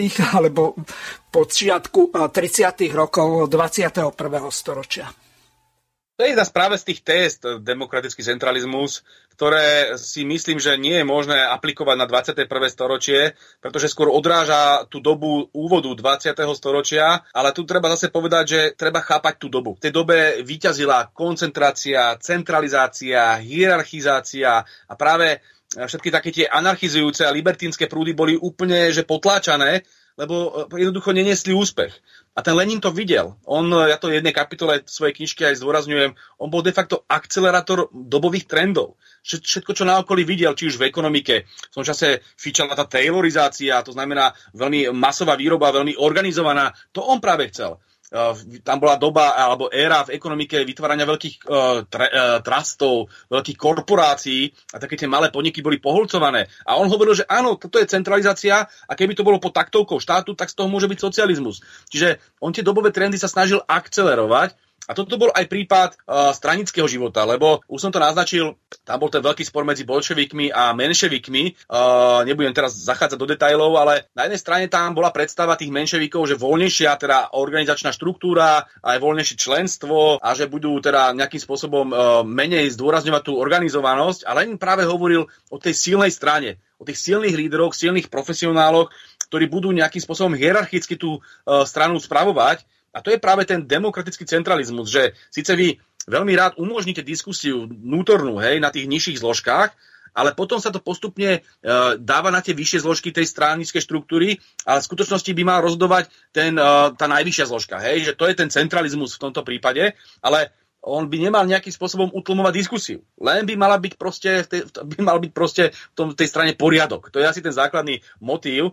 A opäť, Lenin to hovoril a nie preto, že by mal nejakú nechuť k diskusii, však napokon v tej bolševickej strane alebo potom v komunistickej strane fungovali tie diskusie veľmi otvorené a ešte aj po revolúcii v 17. roku toho Lenina prakticky v mnohých otázkach vedeli prehlasovať. A nebolo to vôbec žiadna autokracia alebo žiadna diktatúra toho typu, akú ju poznáme dnes. Tá diskusia prebiehala veľmi, veľmi otvorene. To bolo naozaj v tom prvom momente ešte veľmi romantické, ale nemohol to byť bordel. A ten Lenin vedel, že pokiaľ to bude v takej tej rovine tej anarchie, a tam bol veľmi vplyvný ten anarcho-syndikalistický prúd aj v ľavom krídle bolševikov, či už medzi Kolontajovou, Šliapnikovom, Piatakovom a ďalšími. Bucharin napokon bol takisto veľmi silný radikál ešte v tom období, ľavicový radikál. Tak on práve naopak zdôrazňoval nie tieto libertínske prúdy alebo libertínske prvky, ktoré nachádzame aj v Marxovom diele, ale on zdôrazňoval práve tie striktne organizačné a poriadkové prvky, ktoré takisto v tom Marxovine vieme nájsť. A práve o tom je ten demokratický centralizmus. A už len dokončím. Všimnite si diela, ktoré vznikali úvodom 20. storočia od iných politických mysliteľov, ktorých pozná každý politológ, napríklad Roberto Michels, alebo Wilfredo Pareto, alebo Max Weber. Takisto hovorili o tom, že je nevyhnutná istá centralizácia moci a napríklad Roberto Michels to kritizoval. On práve si použil príklad nemeckej SPD, ktorú analyzoval a hovoril o tzv. Železnom zákone oligarchizácie, kde jednoducho v tých stranických štruktúrách vždy nakoniec zvíťazí tá mocenská vrstva, ktorá je na vrchu a tí jednotlivci, tí bežní straníci a členovia strán sa cítia byť de facto vylúčení z toho rozhodovania, čo je ale pochopiteľné, pretože v tej praktickej politike, v tých masových stranách nemôže každý problém riešiť teraz 200 000 členov danej strany, hej, ako to bolo v tých masových stranách. Čiže pochopiteľne, že sa to potom dostáva do rozhodujúcich štruktúr tej vrstvy niekoľkých, maximálne desiatok, možno až niekoľko kusov hlavných lídrov tých strán. A to sa dialo tak v SPD, ako aj v iných demokratických stranách po celej Európe a Lenin iba nadviazal na tento trend. To isté hovoril Wilfredo Pareto, aj keď tento samozrejme schvaľoval, že tá centralizácia v tých stranách je nevyhnutná. Takže toto je niečo, čo bol dobový trend a som presvedčený, že v 21. storočí tento trend nemôžeme nasledovať, sme už niekde úplne inde, je tu úplne iná technologická éra, úplne iná vzdelanostná úroveň ľudí, je tu úplne iná kultúra politická, ale treba aj v ľavicovom hnutí povedať, že to neznamená, že teraz máme dať prednosť nejakému úplne šialnému libertínstvu a anarchii, že tu jednoducho nebudeme mať nejakú organizáciu alebo nejakú organizovanosť a istý druh hierarchie, ktorý je potom ďaleko efektívnejší v tom politickom súboji. Tak viete, to vidíte v tom radikálne ľavicovom hnutí v Európe. Oni vytvoria nejaké sociálne hnutie, ktoré sa snaží bojovať teraz za správne veci, možno v mnohých veciach. Mali ste v Španielsku teda Indignados, dneska je to Podemos, mali ste v Amerike to hnutie Occupy Wall Street a podobne.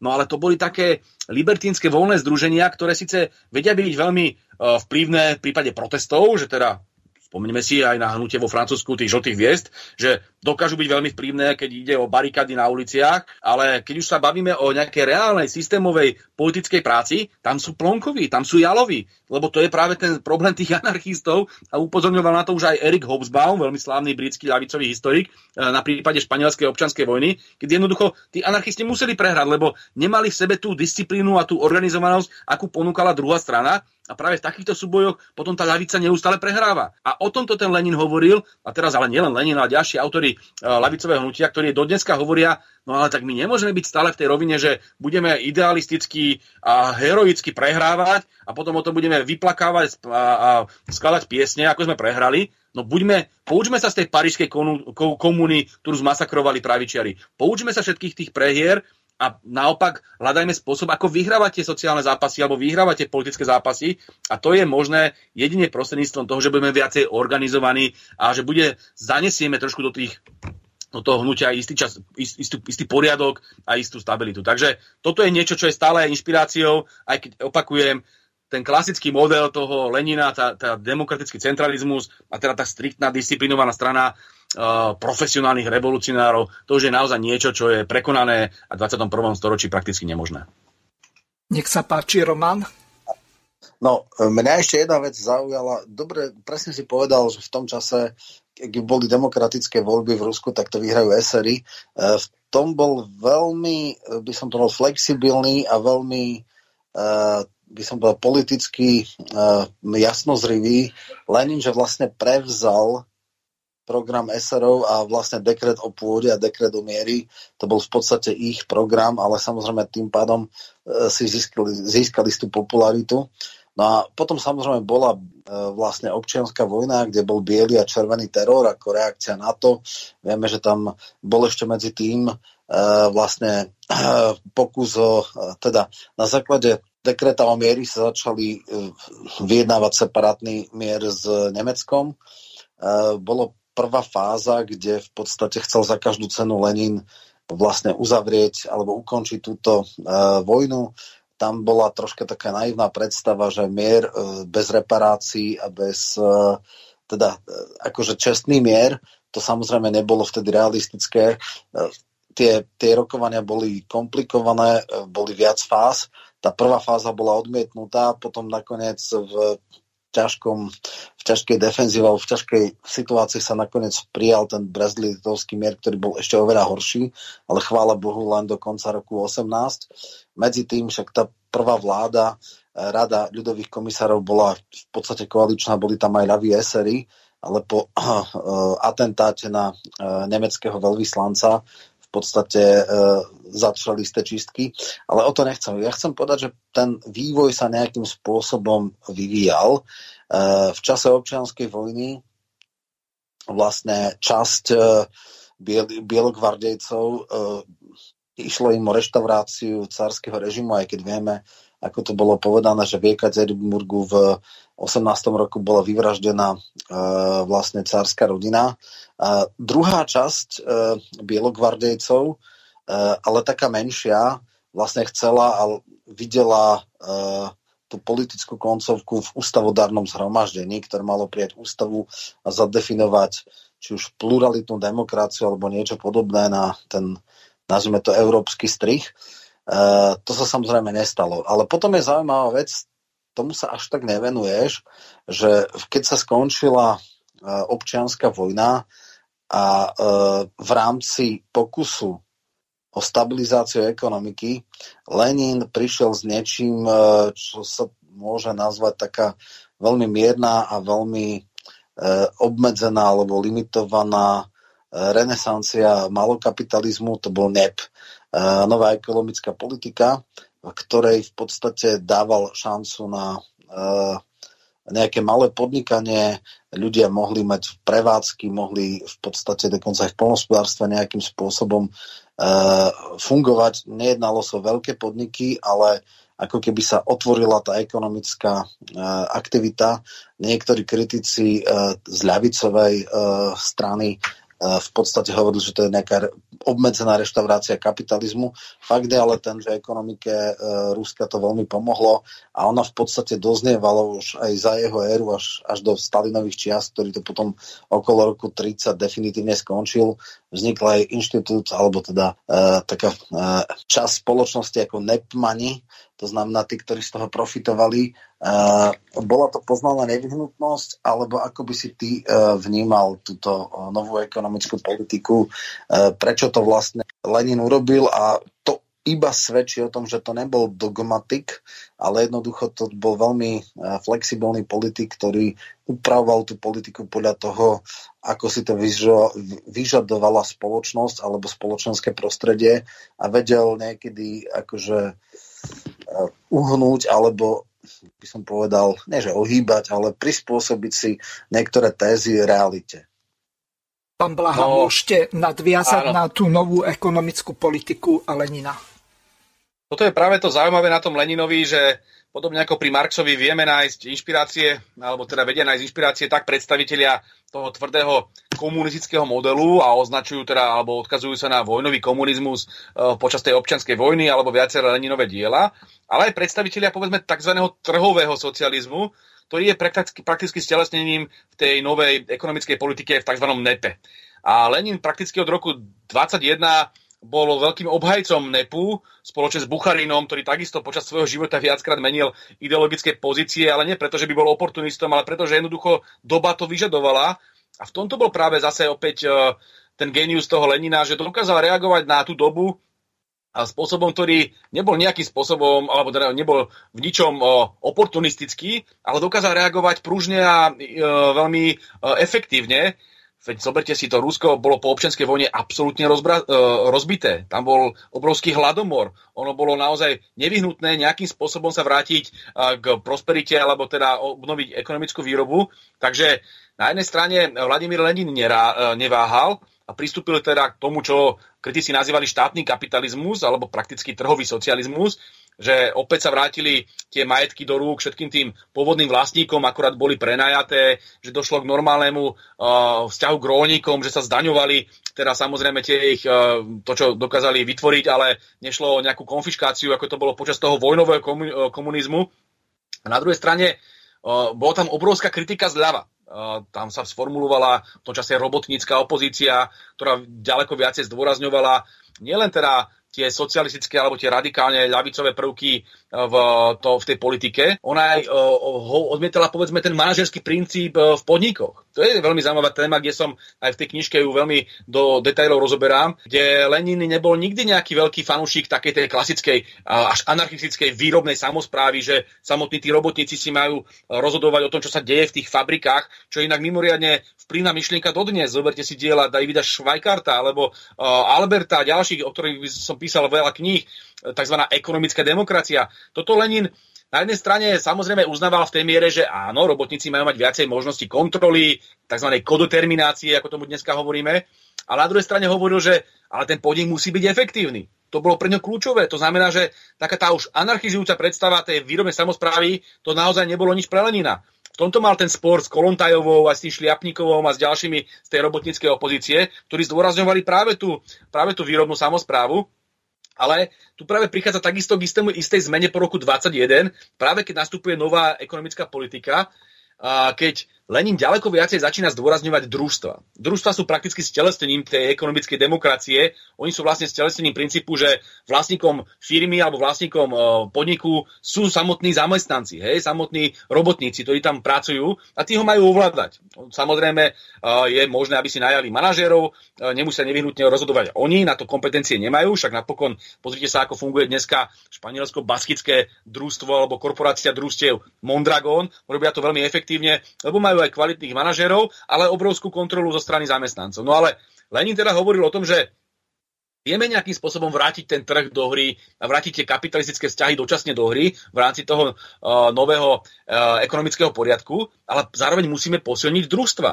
A tam potom to vyústil do tej svojej slávnej myšlienky, že socializmus je vlastne soviety plus družstva. To je socializmus pre ňo. To je de facto jeho politický testament, lebo jeho prakticky posledné väčšie dielo bolo o družstevníctve v roku 1923, tesne predtým, než dostal už ten druhý infarkt, druhú mŕtvicu. A v tom tu jasne hovoríme, že teda posolstvom Lenina na sklonku jeho života boli družstva. Bola to de facto tá ekonomická demokracia a ten umiernenejší model toho trhového socializmu. Čiže aj tam sa dajú hľadať inšpirácie. A potom tá éra toho NEPu končí až niekedy koncom tých 20. rokov 20. storočia, kedy prichádza veľká diskusia na jednej strane medzi Stalinom a Trockým, ktorí zdôrazňovali podporu ťažkého priemyslu, zdôrazňovali podporu ďaleko centralizovanejšej ekonomiky, ktorí sa stali odporcami toho NEPu de facto. A tam sa potom rozchádza už aj Stalin s Bucharinom a nakoniec to končí pri tom klasickom štátnom centralistickom modeli toho Stalina, ktorý ale naozaj nebol vytvorom Lenina. Hej, to si treba uvedomiť, to treba rozdielovať, že aj medzi tým Leninom a Stalinom sú obrovské rozdiely, ideologické rozdiely, keď ten Lenin na sklonku života teda podporoval skôr ten trhový socializmus, kdežto Stalin potom ten štátno-centralistický model. Alebo v prípade otázky národa, Lenin zdôrazňoval to národné sebaurčenie, kdežto ten Stalin skôr ten centralistický model, alebo už v prípade konkrétnych aj veľmi silne bojoval proti gruzinským nacionalistom, hoci sám bol gruzinec a odmietal, povedzme, tie zdôrazňovanie tej národnej identity tých jednotlivých zložiek sovietskej ríše.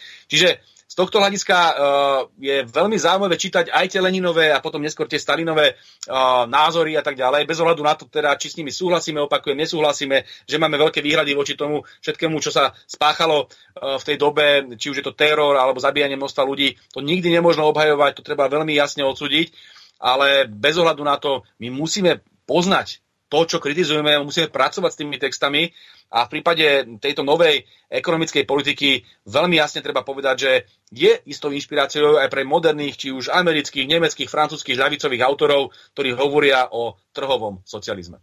Pán Blaha, vy ste sa asi len veľmi okrajovo tejto problematike venovali jej pozornosť. Tam sa v podstate jedná o to, že pred pár dňami, to znamená 18. marca, sme si pripomenuli 102 rokov odvtedy, ako bolševický červený teror porazil kronštátskych povstalcov. Jednalo sa o tzv. Zboru kronštátskych vojakov a námorníkov na tejto základni, ktorí v podstate vybojovali revolúciu v Petrohrade. Lenin k nej prišiel ako slepá kúra k zrnu a potom títo vojaci, ktorí v podstate v tej intervencionistickej vojne zohrali veľmi dôležitú úlohu, tak boli Tuchačevským brutálne potlačení. Dokonca niektorí hovoria o tom, že Trocký naverboval niekde na juhu v tých budúcich sovietských republikách, niekde v Kazachstane alebo tam dolu na juhu, čo sú tie azijské krajiny, obrovské množstvo vojakov a prečíslil ich 1:2. Pripomeniem ešte pre našich poslucháčov, že tých vojakov a námorníkov na tej kronštátskej základni bolo 24 000. Pri prvom útoku tak ten hravo odrazili, hoci boli tam nejaké straty. Vtedy Trocký a Tuchačev postavili 17 600 mužov proti tým vojakom a námorníkom. Potom už situácia bola diametrálne odlišná. Pri druhom útoku, potom brutálnom naverbovaní na juhu, tak už pomer bol približne 18 000 na strane tých námorníkov a vojakov a 35 073 uvádza Wikipédia, že bolo tam tých červenoarmejcov, ak to môžeme z tohoto pohľadu tak zobrať. Čiže dobre by bolo, keby ste vysvetlili, že to nebola politická porážka, ale to bola tvrdá vojenská porážka týchto radikálne ľavicových síl. Aký je váš názor na tento incident, ktorý považujem za krvavú, bezohľadnú škvrnu na tej tzv. Bolševickej revolúcii? Samozrejme, že je to mimoriadna trauma, bola to trauma aj v tom čase pre celé to ľavicové hnutie, ale zase chápme to v súvislostiach, aby sme vedeli, o čom sa bavíme. To, že tí kronštátski robotníci a vojaci de facto povstali, to neprišlo len tak preto, že zrazu si prečítali nejakú knižku liberálneho autora a povedali si, že áno, ten Adam Smith má pravdu. To bolo preto, lebo tá krajina bola zrumplovaná kvôli občianskej vojne. Tá občianska vojna, netreba zabúdať, nebola iba občianskou, ale tam išlo o intervenciu či už Spojených štátov amerických, Francúzov a ďalších krajín, Britov, ktorí chceli de facto zničiť to Rusko, alebo teda tú sovietskú moc. A to, že vôbec prežili 2 roky tejto vojny, je samotným zázrakom a tu naozaj treba povedať, že nebyť toho, že ten Lenin a ten Trocký pristúpili v tom čase k vážnym opatreniam, ktoré disciplinovali armádu a tak ďalej, ktoré boli v protiklade k tomu, čomu slobovali predtým, hej, tak by tú vojnu nikdy asi nevyhrali. No a po tom obrovskom ekonomickom kolapse Ruska, vojenskom teda úplne rozbití krajiny, samozrejme tam bola obrovská chudoba. Hladomory, naozaj bezprizorní ľudia a pochopiteľne, že tí robotníci v tom Kronštáde, čo bol pilier revolúcie v 17. roku, sa sťažovali a boli nespokojní. A teraz stal ten Lenin s tým Trockým, lebo to boli v tom čase lídri bolševickej alebo komunistickej strany už, pred kľúčovou otázkou teda. Tak teraz sa tu vybojovala obrovská občianská vojna, nakoniec to celé vybojovali, idú teda budovať ten socializmus, tomu verili a teraz si to nechajú takým spôsobom vziať a zobrať. Čiže to bola otázka, ktorú samozrejme vieme nejakým spôsobom odsudzovať, moralizovať a tak ďalej.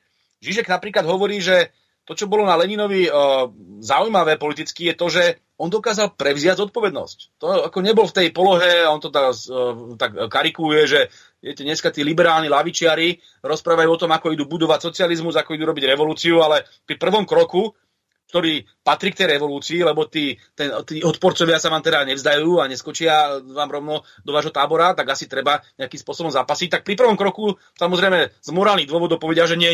Takže vlastne de facto nikdy nevzbojujú nič. A v tomto prípade Lenin bol ten, ktorý dokázal prevziať zodpovednosť, hej? A robil samozrejme aj zlé veci, ale no tak spomente si, čo robil Churchill, keď potreboval svoje mocenské záujmy robiť, alebo čo robili americkí prezidenti, keď potrebujú svoje mocenské záujmy robiť. No, však to sú vyvražďovania stovky tisíc miliónov ľudí po celom svete, takže ako teraz tu moralizovať nad jednými, ale nechať tých druhých tak, no tak jednoducho politika je taká, je to hrozné. Je to ale realizmus, ktorý musíme brať do úvahy ako historici, alebo ako ľudia, ktorí sa zaoberajú históriou, lebo je výslovne ahistorické tváriť sa teraz z pohodlia mierovej krajiny, kde je nám naozaj teplúčko v kancelárii, že čo mali robiť ľudia v občianskej vojne niekde v Rusku v 20. roku. Čiže toto sú tie rozhodnutia, ktoré vieme pochopiť iba cez prízmu tej danej doby. No a to je ten pohľad historický, hej? Ale potom tu máte ten morálny pohľad a ten naozaj netreba vylúčovať z tej diskusie a ten zdôrazňujem aj v 7. alebo 8. kapitole svojej knižky, kde hovorím, že to, čom zlyhali filozoficky bolševici a Lenin, bolo to, že oni síce z hľadiska tej pozitívnej morálky, že čo robiť. Tá odpoveď bola v zásade vzhľadom na ich ľavicový program správna, že čo robiť je stáť na strane tých slabších, stáť na strane tých robotníkov, tých zbedačených, tých ubitých ľudí a priniesť im socializmus. Hej, toto bola tá ich pozitívna morálka, že čo robiť. No lenže oni si nedali nikdy ten regulatív morálny, že čo nerobiť. Oni toto vôbec nepovažovali za tému. A to práve prinieslo tie obrovské množstva teroru a mŕtvych ľudí, že oni jednoducho si povedali, že v mene toho cieľu, toho veľkolepého cieľu, že socializmu, sú ochotní obetovať čokoľvek. A potom mohli v podstate si ospravedlňovať aj to, že posielali ľudí do táborov, že ich masakrovali, zabíjali a tak ďalej a že dokonca takýmto spôsobom sa zachovali aj voči kronštátskym robotníkom. Toto bolo proste dané tou filozofiou, že oni nemali korelatív, oni nemali regulatív. Oni vlastne boli takou nejakou, až by som povedal, alebo Alasdair MacIntyre, významný komunitaristický filozof, to krásne povedal. Oni boli de facto takí absolútni utilitaristi, alebo utilitárna etika sa tomu hovorí, že účel svätí prostriedky a teda v mene vysokého cieľu môžeš použiť akékoľvek prostriedky. A slovenčina to pozná také pekné príslovie, že keď sa rúbe les, tak lietajú triesky, hej. Toto sú veci, ktoré tí bolševici robili a to treba jednoznačne odmietnúť. Vy nemôžete nikdy budovať socializmus cez mŕtvoly. To jednoducho nejde a preto v 21. storočí toto treba naozaj, to je trauma, na ktorú treba zabudnúť alebo treba sa s ňou vysporiadať historicky a filozoficky, ale určite to nemôžno opakovať a replikovať. Takže toto je moment, ktorý veľmi silne zdôrazňujem aj vo svojej knižke a práve takéto traumatizujúce udalosti, ako bola zbúra kronštátskych robotníkov, ktorú potlačil teda Trocký hlavne, aj keď ako vojenský Tuchačevský, ale Trocký bol ten politický líder toho celého, tak to je niečo, čo samozrejme je čiernou škrnou na dejinách ľavicových hnutí, ale tu treba zároveň to dať do súvislosti, a to už bude posledná poznámka, do súvislosti práve s tou novou ekonomickou politikou. Lebo práve v tomto období sa tam vracia a prichádzajú tie rozhodnutia a už sa diskutuje o tom, že no teda nemôžeme tu teraz ten komunizmus alebo ten našu vysnenú spoločnosť vybudovať zo dňa na deň, tak sa musíme vrátiť do toho štátno-kapitalistického, to je ten NEP, hej, ale to tí ľudia budú nespokojní, lebo zase za všetko, čo bojovali, sa teraz vráti tým znova tým kapitalistom, tým vlastníkom a zase sa to ako keby vracalo späť a oni to videli, bola tam obrovská dezilúzia a frustrácia, ale Lenin vedel, že ekonomicky v tej chvíli nemôže spraviť nič iné, aby pozviechal tú krajinu. A teraz čo mal robiť? No mohol buď ponechať kritiku, aby tam bola de facto aj sloboda diskusie a sloboda slova, všetci sa tam budú môcť búriť, koľko nechcú, lenže tak slabá bola vtedy sovietská moc, že by to okamžite skolabovalo. Alebo teda bude obmedzovať tú demokraciu aj v strane. A to je to zaujímavé, že aj tí autori, ktorí dneska zdôrazňujú ten projekt toho NEPu, zabudajú na to, že spolu s týmto projektom NEPu išla dramatický ústup z demokratických pozícií. Že zrazu sa začali zatvárať ešte aj kritici v bolševickej strane, vylúčovať zo strán. Že tam bolo proste zrazu, kým dovtedy ten Lenin dokázal akceptovať tú demokratickú diskusiu v tej strane bolševickej, a zrazu to už nebol schopný robiť, lebo nevedel odolávať tej ľavicovej kritike a tamto najmä schytávali potom tí anarchosyndikalisti, alebo potom tá ľavicová opozícia v bolševickom hnutí, či už to bola, opäť opakujem, Kolontajová, Šliapnikov a ďalší. Dokonca to bol Lenin, ktorý chcel Šliapnikova nechať vylúčiť zo strany, ale strana samozrejme rozhodla inak, proti Leninovi, a Šliapnikov ostal členom strany. Čiže toto sú opäť historické veci, ktoré, len na toto upozorňujem ako vedec, nemôžeme teraz vyňať z tej historickej reality a hodnotiť to cez prizmu niečoho, čo sa deje o 50 rokov alebo 100 rokov neskôr. To sú také tie klasické chyby, že ahistorizmu, kedy vyčítame Leninovi, že nepoužíval internet, asi tak, hej. No vtedy asi internet nebol, hej. Takže musíme chápať to, že v tom čase bola takáto doba a dnes je úplne iná doba. Pán Blaha, tu je jedna veľmi dôležitá vec, ktorú ste nespomenuli. V podstate tie tisíce námorníkov a vojakov na tej kronštátskej základni od roku 1917 až do v podstate do toho 28.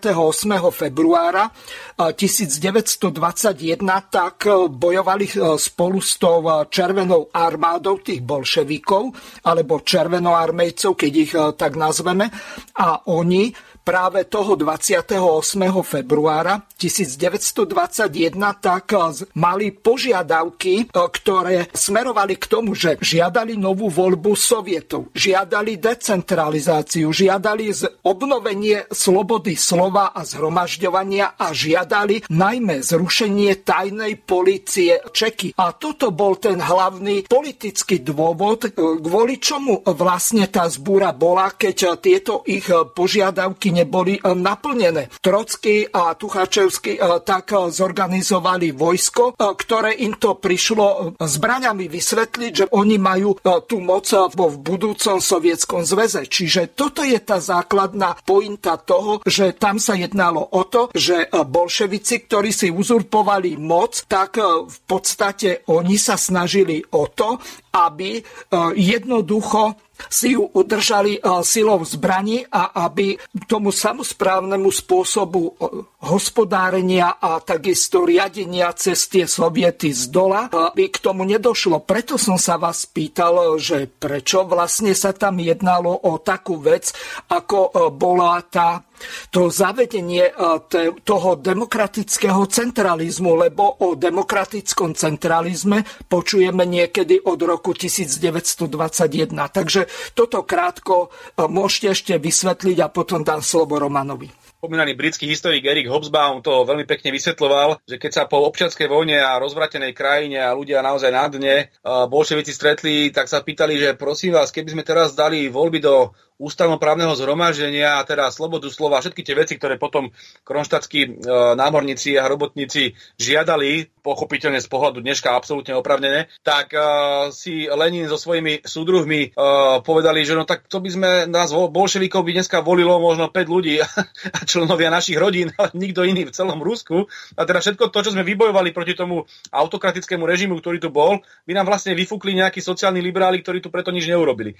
Čiže oni takýmto spôsobom uvažovali. A opakujem, to je ten utilitaristický spôsob, že keď chceme vybudovať tú vysnívanú socialistickú spoločnosť, tak sme schopní obetovať všetky aj vlastné ideály, len aby sme to dosiahli. A to je niečo, čo je filozoficky samozrejme mylné, ale opakujem, historicky treba tú dobu vnímať v daných kontúrach. A ono potom prišlo presne to, čo vlastne už bola taká tá čierna alebo temná pečať na celom tom ruskom komunistickom hnutí, že vlastne sa tam vytratila tá demokracia. Vytratila sa práve ten sen, tých krásnych sen, tých sovietov, tej participatívnej demokracie.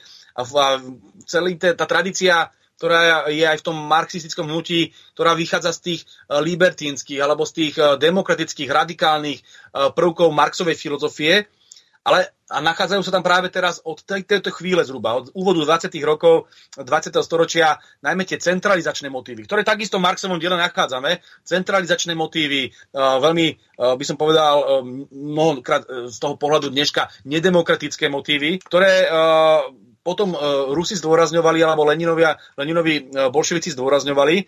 A išlo de facto projekt modernizácie. Projekt modernizačný, ktorý má prísť zhora. Že napriek tomu, že ľudia mnohokrát nemusia súhlasiť s tým, čo teda treba s tou krajinou urobiť, tak sa to aj tak urobí. Hej? To je ten modernizačný projekt.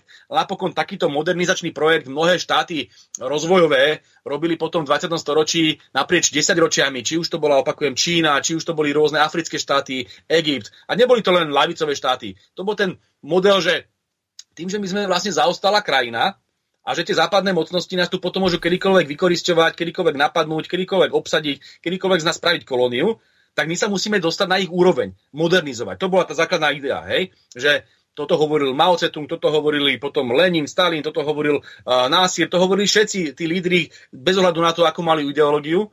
A ten kľúč bol k tomu, aby získali suverenitu. Suverenitu nad vlastnou krajinou. A to sa nedá urobiť, keď ste zaostali roľnícky štát, ktorý je niekde na úrovni stredoveku. No a všimnite si, tak z Rusko, ktoré bolo ešte v tom čase zaostali roľnícky štát na úrovni stredoveku, o 20 rokov neskôr, či o 30 rokov neskôr posielalo kozmické rakety do vesmíru. Že tu bolo zrazu niekde úplne inde. A to asi nebolo možné spraviť celkom takými tými, že budeme staročia budovať demokraticky a krok za krokom nejaké reformy. Spravilo sa to modernizačne takýmto spôsobom zhora. A opakujem, za cenu obrovského ľudského utrpenia. Na to netreba nikdy zaobúdať a treba to samozrejme odsúdiť z toho humanitárneho hľadiska. No ale keby dneska takúto vec nepodstúpili v tom čase Rusi, no tak by boli do dneska ešte nejaká rozvojová krajinka, ktorá tam sadí krumple a žije v tých nejakých patriarchálnych vzťahoch. Takže to sú veci, ktoré nemajú nejakú morálnu odpoveď, že čo je lepšie, hej. Na tomto sa musia zamýšľať filozofi, na tomto sa musia zamýšľať historici, vedci, politici, ale ja len upozorňujem na to, že sa nad tým musíme zamýšľať. Že to nie je len tak, že teda si povieme, že všetko to, čo spáchali Američania, Briti, Francúzi po celom svete, ako lundrovali len preto, aby oni bohatli a aby vďaka tomu mohli byť tí najmocnejší a potom ovládať celý svet. Takže tí ostatní to právo už robiť nemajú. Že to len tí Američania mohli vykinožiť tých Indiánov. To len tí Briti tam mohli spôsobovať hladomory v Indii a podobne, ale pochopiteľne, keď to urobia Rusi, alebo keď urobia Rusi nejakú vec, ktorá je samozrejme morálne odsúdeniahodná, tak tam už vrieskame ako paviáni, ale v prípade tých Američanov hovoríme o romantickom príbehu slobody a demokracie.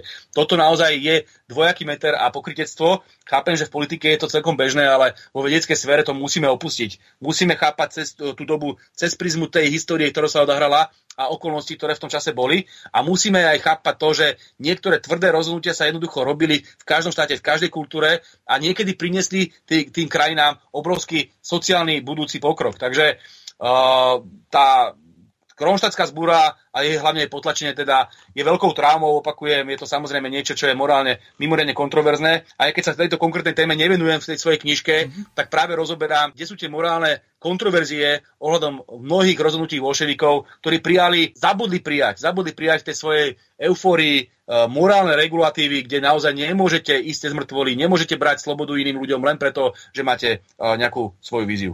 Posledná poznámka k tomuto vstupu ohľadom kronštátskej zbúry je tá, že bolo po jej potlačení popravených, doslova vystrielaných 2168 tých vojakov a námorníkov a vodcu tých zbúrencov Stepana Petrinčenka tak až do skončenia druhej svetovej vojny tak naháňali po Fínsku ruská NKVD. Čiže on potom zomrel alebo bol utíraný podobne ako generál Lučanský v sovietskom väzení. Čiže toto je pre mňa z morálneho hľadiska úplná absurdnosť, niečo nepochopiteľné, keď by sa mali takýmto spôsobom riešiť názorové alebo politické postoje na ľavicovej strane spektra, tak to by bolo niečo nepredstaviteľné. Nech sa páči, Roman. Áno. Ja doplním, zoberte si, že toto nebol jediný prípad, však zoberte si, ako skončil Bucharin, však vlastný alebo Stalin ho nechal popraviť Kamenev, Zinoviev, Rádek, Trocký s krompáčom v hlave. Trocký v Mexiku, presne tak, čiže toto by sme mohli teraz dlho pokračovať v tom, aké sa diali šialenstva, na ktoré samozrejme to je, musíme odsúdiť, o tom vôbec nie je pochyb. Len teraz sa netvárme, to je jediné, čo hovorím, netvárme sa, že ľavicové hnutie je iba o tomto, hej, že kdeže dramaticky musíme zdôrazňovať aj iné okolnosti, iné historické súvislosti a hlavne tie hodnoty, ktoré sú krásne, hej, že chceme vybudovať lepší svet pre ľudí, tých bežných robotníkov a tak ďalej, ale takéto svinstva, ktoré sa páchajú či už naľavo alebo napravo, treba vždy jednoznačne odsúdiť. Roman, nech sa páči. K ďalšej téme, a to je Leninové pochopenie hodnoty národa, s ktorou sa nejakým spôsobom dostala aj do konfliktu s Rosou Luxemburgovou a s niektorými tými kozmopolitnými teoretikmi. Je napríklad jasné, že on uznával aj právo na sebaurčenie. Koniec koncov osamostatnenie Fínska, dekret o nezávislosti Fínska bol tiež v podstate na začiatku, aj keď tam potom boli nejaké boje. Vlastne ako výsledok brezlitovského mieru bolo až do roku 1939 do paktu Ribbentrop-Molotov, respektíve do vypuknutia druhej svetovej vojny. 3 pobaltské krajiny boli tiež samostatné, kde boli také diktatúry v rukavičkách, alebo teda autokracie. V čom je teda zásadný rozdiel Lenina oproti iným teoretikom, ktorý uznával zmysel národného štátu. Nakoniec vieme, že potom vznikla aj Zväz sovietských socialistických republik, kde boli zväzové republiky, že to bola v podstate federácia, keď samozrejme formálna, ale nakoniec po roku 1991 nastal rozpad Sovietskeho zväzu a v podstate všetky tie republiky získali samostatnosť.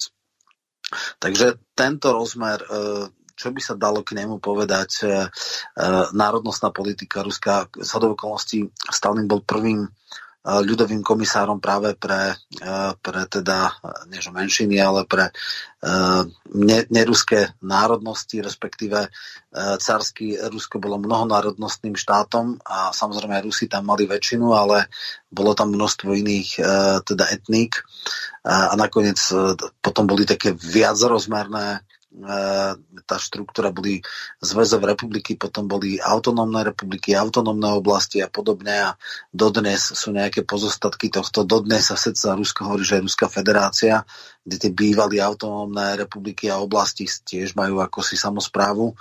Takže toto je ďalší rozmer. Cárske Rusko bolo silne centralistickým štátom.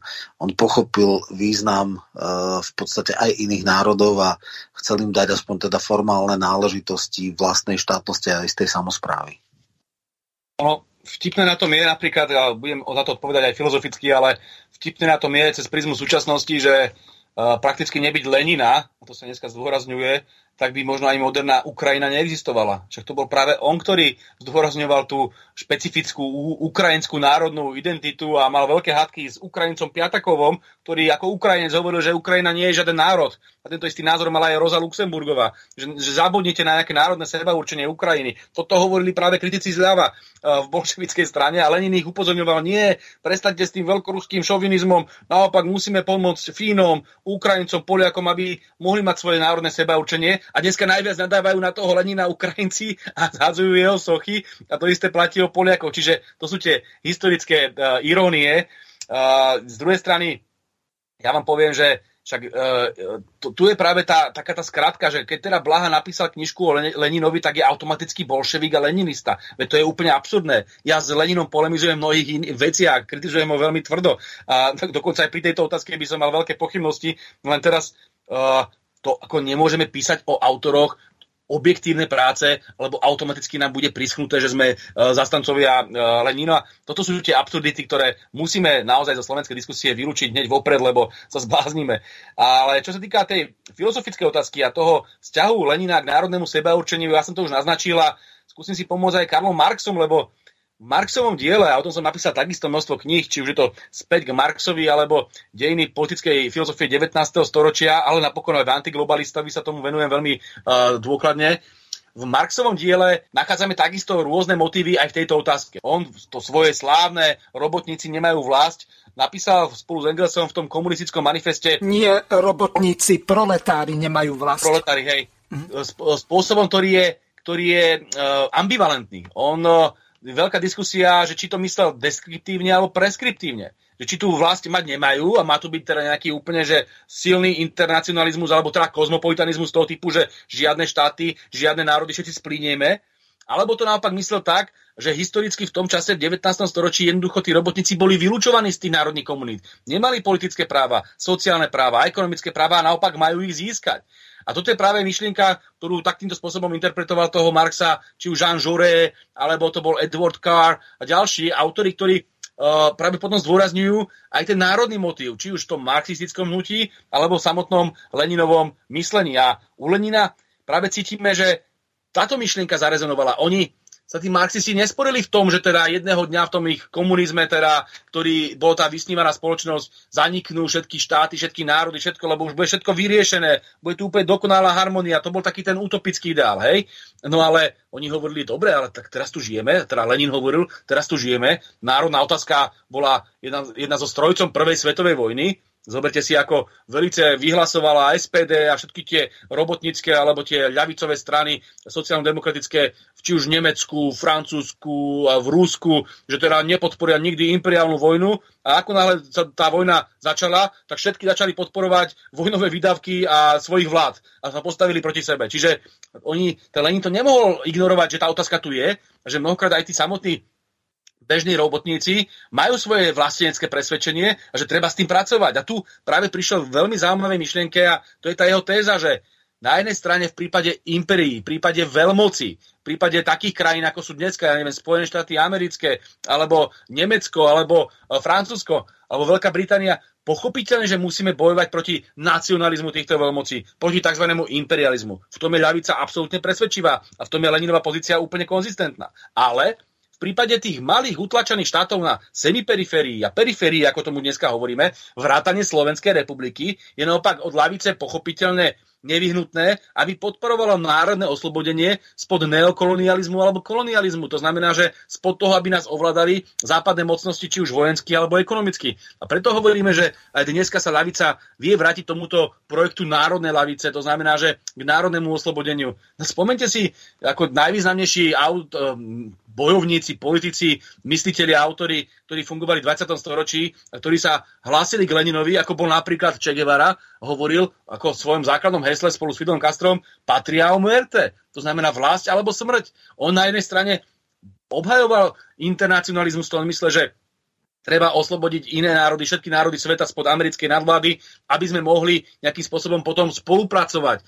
V tomto je zmysel toho robotníckeho internacionalizmu. Však si to slovo rozdielme. Internacionalizmus, čiže medzi národmi. To nie je že zrušenie národov, to je spolupráca medzi národmi. A práve o tomto hovorili. A tie národy môžu spolupracovať až vtedy, keď budú oslobodené. A v tomto ten Lenin bol veľmi silný, že hovoril o oslobodení národov, ktoré sú v područí amerického, alebo teda on v tej čase ešte nie amerického, v tom čase to boli skôr iné veľmoci, ale západného imperializmu. No a ja by som chcel veľmi zdôrazniť aj tú myšlienku toho internacionalizmu cez prízmu celkovej filozofie 19. a 20. storočia. Však spomeňme si na významných autorov Mazzini a ďalších, ktorí hovorili, oni boli zároveň nacionalisti a zároveň internacionalisti. To sa vôbec nevylučuje. O tom krásne hovoril aj Hobson a píšem o tom knižke Lenin a 21. storočie. Hovorili o tom ďalší, že predpokladom internacionalizmu je nacionalizmus. Vy najskôr jednoducho musíte mať svoj slobodný, suverénny národ a potom môžete spolupracovať s inými národmi. O čom je internacionalizmus? Ale potom sa tu vytvárala taká ilúzia, že vlastne internacionalizmus je kozmopolitanizmus, že národy nemajú byť slobodné, vôbec nemajú existovať ani štáty a toto je niečo, čo podľa môjho názoru moderná ľavica musí odmietnúť a odmietol to aj Lenin. Áno, my sme mali také tie deformácie, že proletársky internacionalizmus, čo bolo presne to, že oslobodiť aj iné národy od teda neokolonializmu alebo podobne, ale samozrejme, že to sa potom veľmi akože scestne interpretovalo. Keď to pôjdeme v podstate do nejakej súčasnosti, aby sme troška aktualizovali tú situáciu, tak aj dneska máme nejaké ľavicové koncepty, ktoré v podstate zaznámajú národný štát, respektíve hovoria, že nepodstatný a že dokonca, ja neviem, prihlasovanie sa k, ja neviem, nejakej národným tradíciám a tak je zastaralé a protiľavicové a protieurópske a naopak, že v podstate všetko, čo sa viaže k národnému, je už nacionalistické. Ako vnímaš, povedzme, európsku diskusiu v tomto, že teda Smer si dal nedávno názov Slovenská sociálna demokracia, lebo na Slovensku máme teda teoretický Hlas sociálna demokracia a Slovenská sociálna demokracia, čo je Smer.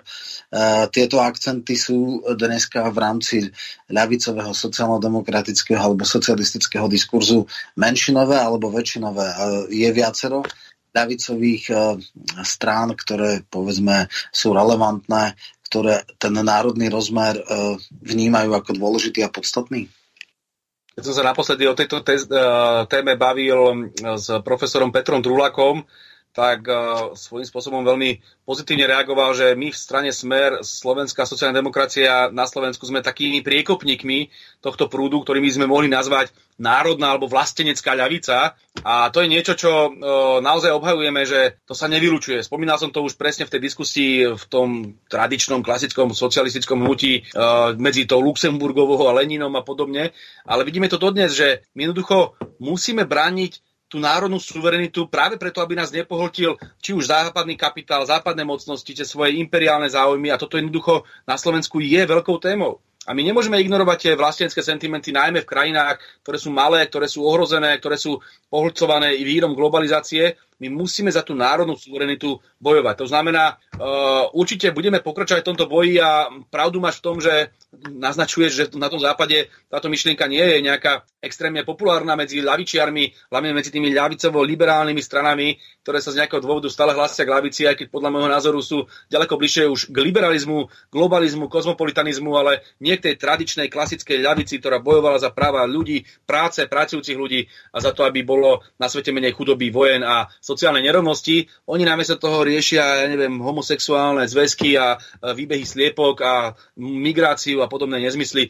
Čiže tu je samozrejme cítiť rozdiel. A ja to veľmi otvorene hovorím, Smer, Slovenská sociálna demokracia je projektom národnej ľavice a dramaticky sa líši od týchto liberálnych predstav, ktoré majú niektoré liberálne kaviarne v ľavicovom prostredí na západe. Ale zase treba zdôrazniť, vidíme tam aj politikov alebo mysliteľov, ktorí majú podobné myšlienky, ako máme my. Ja spomeniem Sáru Wagenknechtovú. Ale zoberme si, aj keby sme nehovorili iba o západnej Európe, zoberme si príklad Latinskej Ameriky. Hugo Chávez, ktorá už dneska nežije, ale tá jeho myšlienka kresťanského socializmu alebo suvereného národného socializmu. Alebo sú to myšlienky práve spomínaných kubanských revolucionárov, ako bol Che Guevara, ktorí veľmi jasne hovorili, že my musíme sa spod toho područia toho imperializmu dostať, aby sme oslobodili naše národy, a vtedy môžeme začať budovať niečo vlastné a niečo sociálne spravodlivé. Takže toto je stále živá myšlienka, ale chápem, že v záujme impérií je, a toto bude možno posledný vstup v tejto oblasti, v záujme impérií a tých veľkých veľmocí je, aby sa oslabovali všetky tie vlastenecké aj ľavicové hnutia. Však napokon ideálom je, keď porazíte nejakú krajinu, že budete pacifista, lebo vtedy nechcete, aby sa bojovalo. Ideálom je, že keď chcete nejakým spôsobom ovládnuť nejakú krajinu, tak budete hovoriť o globalizme a o tom, že aký je prekonaný nacionalizmus, vlastníctvo a všetko, čo by nejakým spôsobom obhajovalo národný záujem daného štátu. Lebo potrebujete tú krajinu ovládnuť. Čiže pochopiteľne z Bruselu budeme počúvať aj z Washingtonu, že všetko, čo je vlastenecké, je de facto prekonané a že zmierme sa s realitou a že de facto odhodíme hranice, no lebo oni si to môžu dovoliť, keďže nás ovládajú, aby sme odhodili hranice. Je to v ich záujme, ale nie v našom národnom záujme, takže slovenská ľavica nemôže robiť teraz užitočných idiotov globálnemu kapitálu, ktorý hovorí o neoliberálnom modeli globalizácie a globálneho kapitalizmu. Toto je niečo, čo predvídal aj Marx, aj Lenin, a veľmi jasne to hovorili vo svojich dielách a upozorňujem na to aj vo svojej knižke.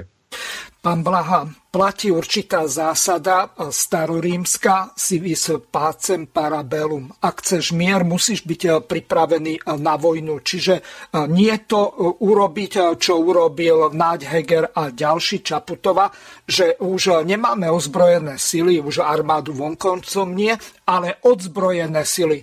Okrem nejakých osobných zbraní už pomaly nemáme nič, okrem tam zastaralých nejakých leopardov, ktoré mohli skončiť v nejakej vysokej peci rozstavené. Ináč, ja neviem, kde sme sa to vlastne dostali, veď od roku 1964 tak sovietské tanky používajú automatické nabíjanie. My potrebujeme pridávať štvrtého tankistu, aby sme tak ako do tých starých tigrov ládovali náboje. To je ten pokrok, tá moderná západná technika, o čom hovoria títo. Do konca relácie už máme len 4 minúty, takže nech sa páči. Súhlasím a mohli by sme sa teraz hodinu rozprávať o tom, aké strašné prešlapy robí táto vláda, keď de facto zo Slovenska spravila len americkú kolóniu a nejakú pobočku Pentagonu, že tu rozdávame všetky naše zbranie a absolútne sa obnažujeme, zničili sme si svoju obranyschopnosť, letecký priestor, vzdušný priestor nám chránia susedia, že nemáme už naozaj nič z tej suverenity a kašľú na ľudí, iba posielajú zbranie na Ukrajinu, teraz dokonca protiústavne stíhačky, o tom som hovoril. Dalo by sa o tom veľmi dlho hovoriť. Dneska témou teda bola knižka o Leninovi, takže sme to schválne neotvárali, ale do budúcnosti veľmi rád aj k tejto téme prídem porozprávať. To, čo robí táto vláda, je jedna podľa môjho názoru vlastizrada. A musíme preto aj hľadať inšpirácie u ľavicových mysliteľov celé ľudských dejinách. Musíme veľa čítať a ako hovoril Vladimír Ilič Lenin, to slávne, učiť sa a toto by potrebovali všetci naši predstavitelia na čele s Čaputovou, Remišovou, Naďom či Hegerom, ktorí sú jednoducho nevzdelaní. Nemajú absolútne žiadny prehľad o filozofii iných prúdov, lebo keď máte jednostranné myslenie, klapky na očiach, tak nikdy k tej pravde neprídete. Ja som písal množstvo kníh o liberálov, o konzervatívcoch. Ja poznám pravicovú filozofiu, veľmi dôsledne som ju študoval a samozrejme aj tú svoju ľavicovú. Toto je asi jediná cesta, ako sa dostať k nejakému poznaniu. Ale keď budete iba stále replikovať ako taký verklík tú americkú propagandu, tú liberálnu propagandu, ako to robia predstavitelia politického spektra, právého politického spektra na Slovensku, tak Slovensko naozaj zrujnujete a stane z nás iba kolónia Spojených štátov amerických. Toto naozaj nechceme. Dobre, ja už len prvná vec, lebo máme málo času.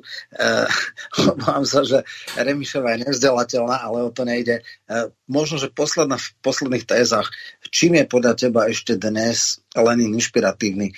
Má čo povedať aj súčasnej generácii politikov alebo politických mysliteľov, aký by si podal jeho súčasný aktuálny odkaz? Má veľa vecí prekonaných, ale možno je niečo, čo ešte je aktuálne. Ako som naznačil, z pozície ľavicovej filozofie a možno ľavicovej politiky má zmysel určite ďalej rozprávať o projekte národnej ľavice, to znamená práve na národné sebaurčenie a boji za národné oslobodenie. Zároveň treba veľmi prizvukovať ten zmysel pre realitu, ten realizmus, to znamená nebyť uletený v nejakých utopiách, ale snažiť sa veľmi cieľavedomo bojovať za tie ideály, ktoré sú typické pre ľavicu, bez ohľadu na to teda, že akým spôsobom postupoval konkrétne Lenin. Toto je niečo, čo treba mať ako inšpiráciu a netreba vždy zabúdať na to, že realita, prax je to dôležité.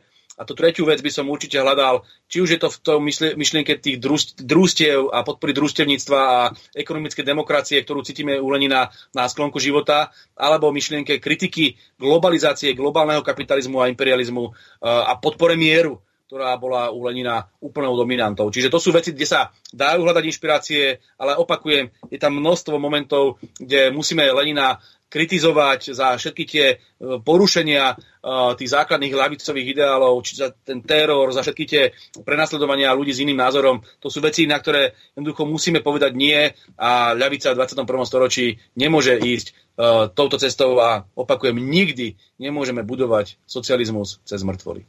Pán Blaha, do konca relácie už máme len 2 minútky, tak vás poprosím o nejaké také záverečné posolstvo a rozlúčenie sa s poslucháčmi a takisto aj kolegu Romana Michelka. Nech sa páči. V prvom rade ďakujem pekne za pozvanie. Som strašne rád, že existujú slobodné médiá, ktoré ešte Ľuboša Blahu dokážu pozvať a necenzurujú. A bol by som strašne rád, keby sme sa zase vrátili do doby, kedy sa dá rozprávať aj o kontroverzných témach úplne otvorene, objektívne, kedy sa nebudú páliť knihy, kedy sa nebudú zakazovať knihy, kedy sa nebudú linčovať vedci za to, že majú iný názor.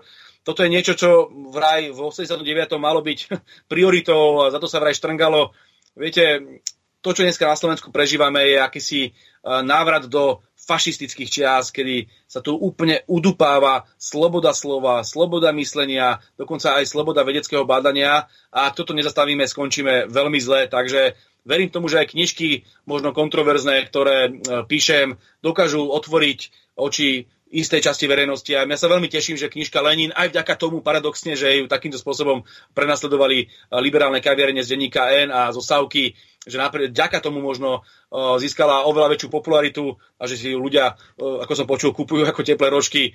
Takže dovolte cynicky, alebo teda ironicky poďakovať denníku N za to, akú nám spravil službu. Ďakujem veľmi pekne.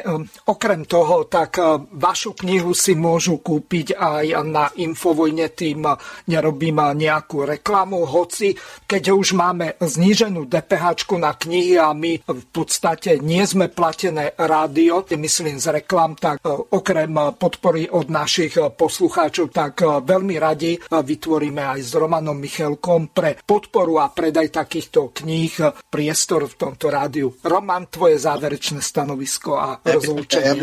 Samozrejme aj Slobodný vysielač má e-shop a tam samozrejme je takisto táto kniha podporovaná, tá ponúkaná, môže aj priamo cez Slobodný vysielač, tam je nejaký obmedzený počet. No ja len teda dúfam, že Ľuboš Blaha bude aj ďalej autorský činný a že teda možno hádam, nepoviem nič nemiestne, keď teda verím a dúfam, že čoskoro bude kniha o Che Guevarovi.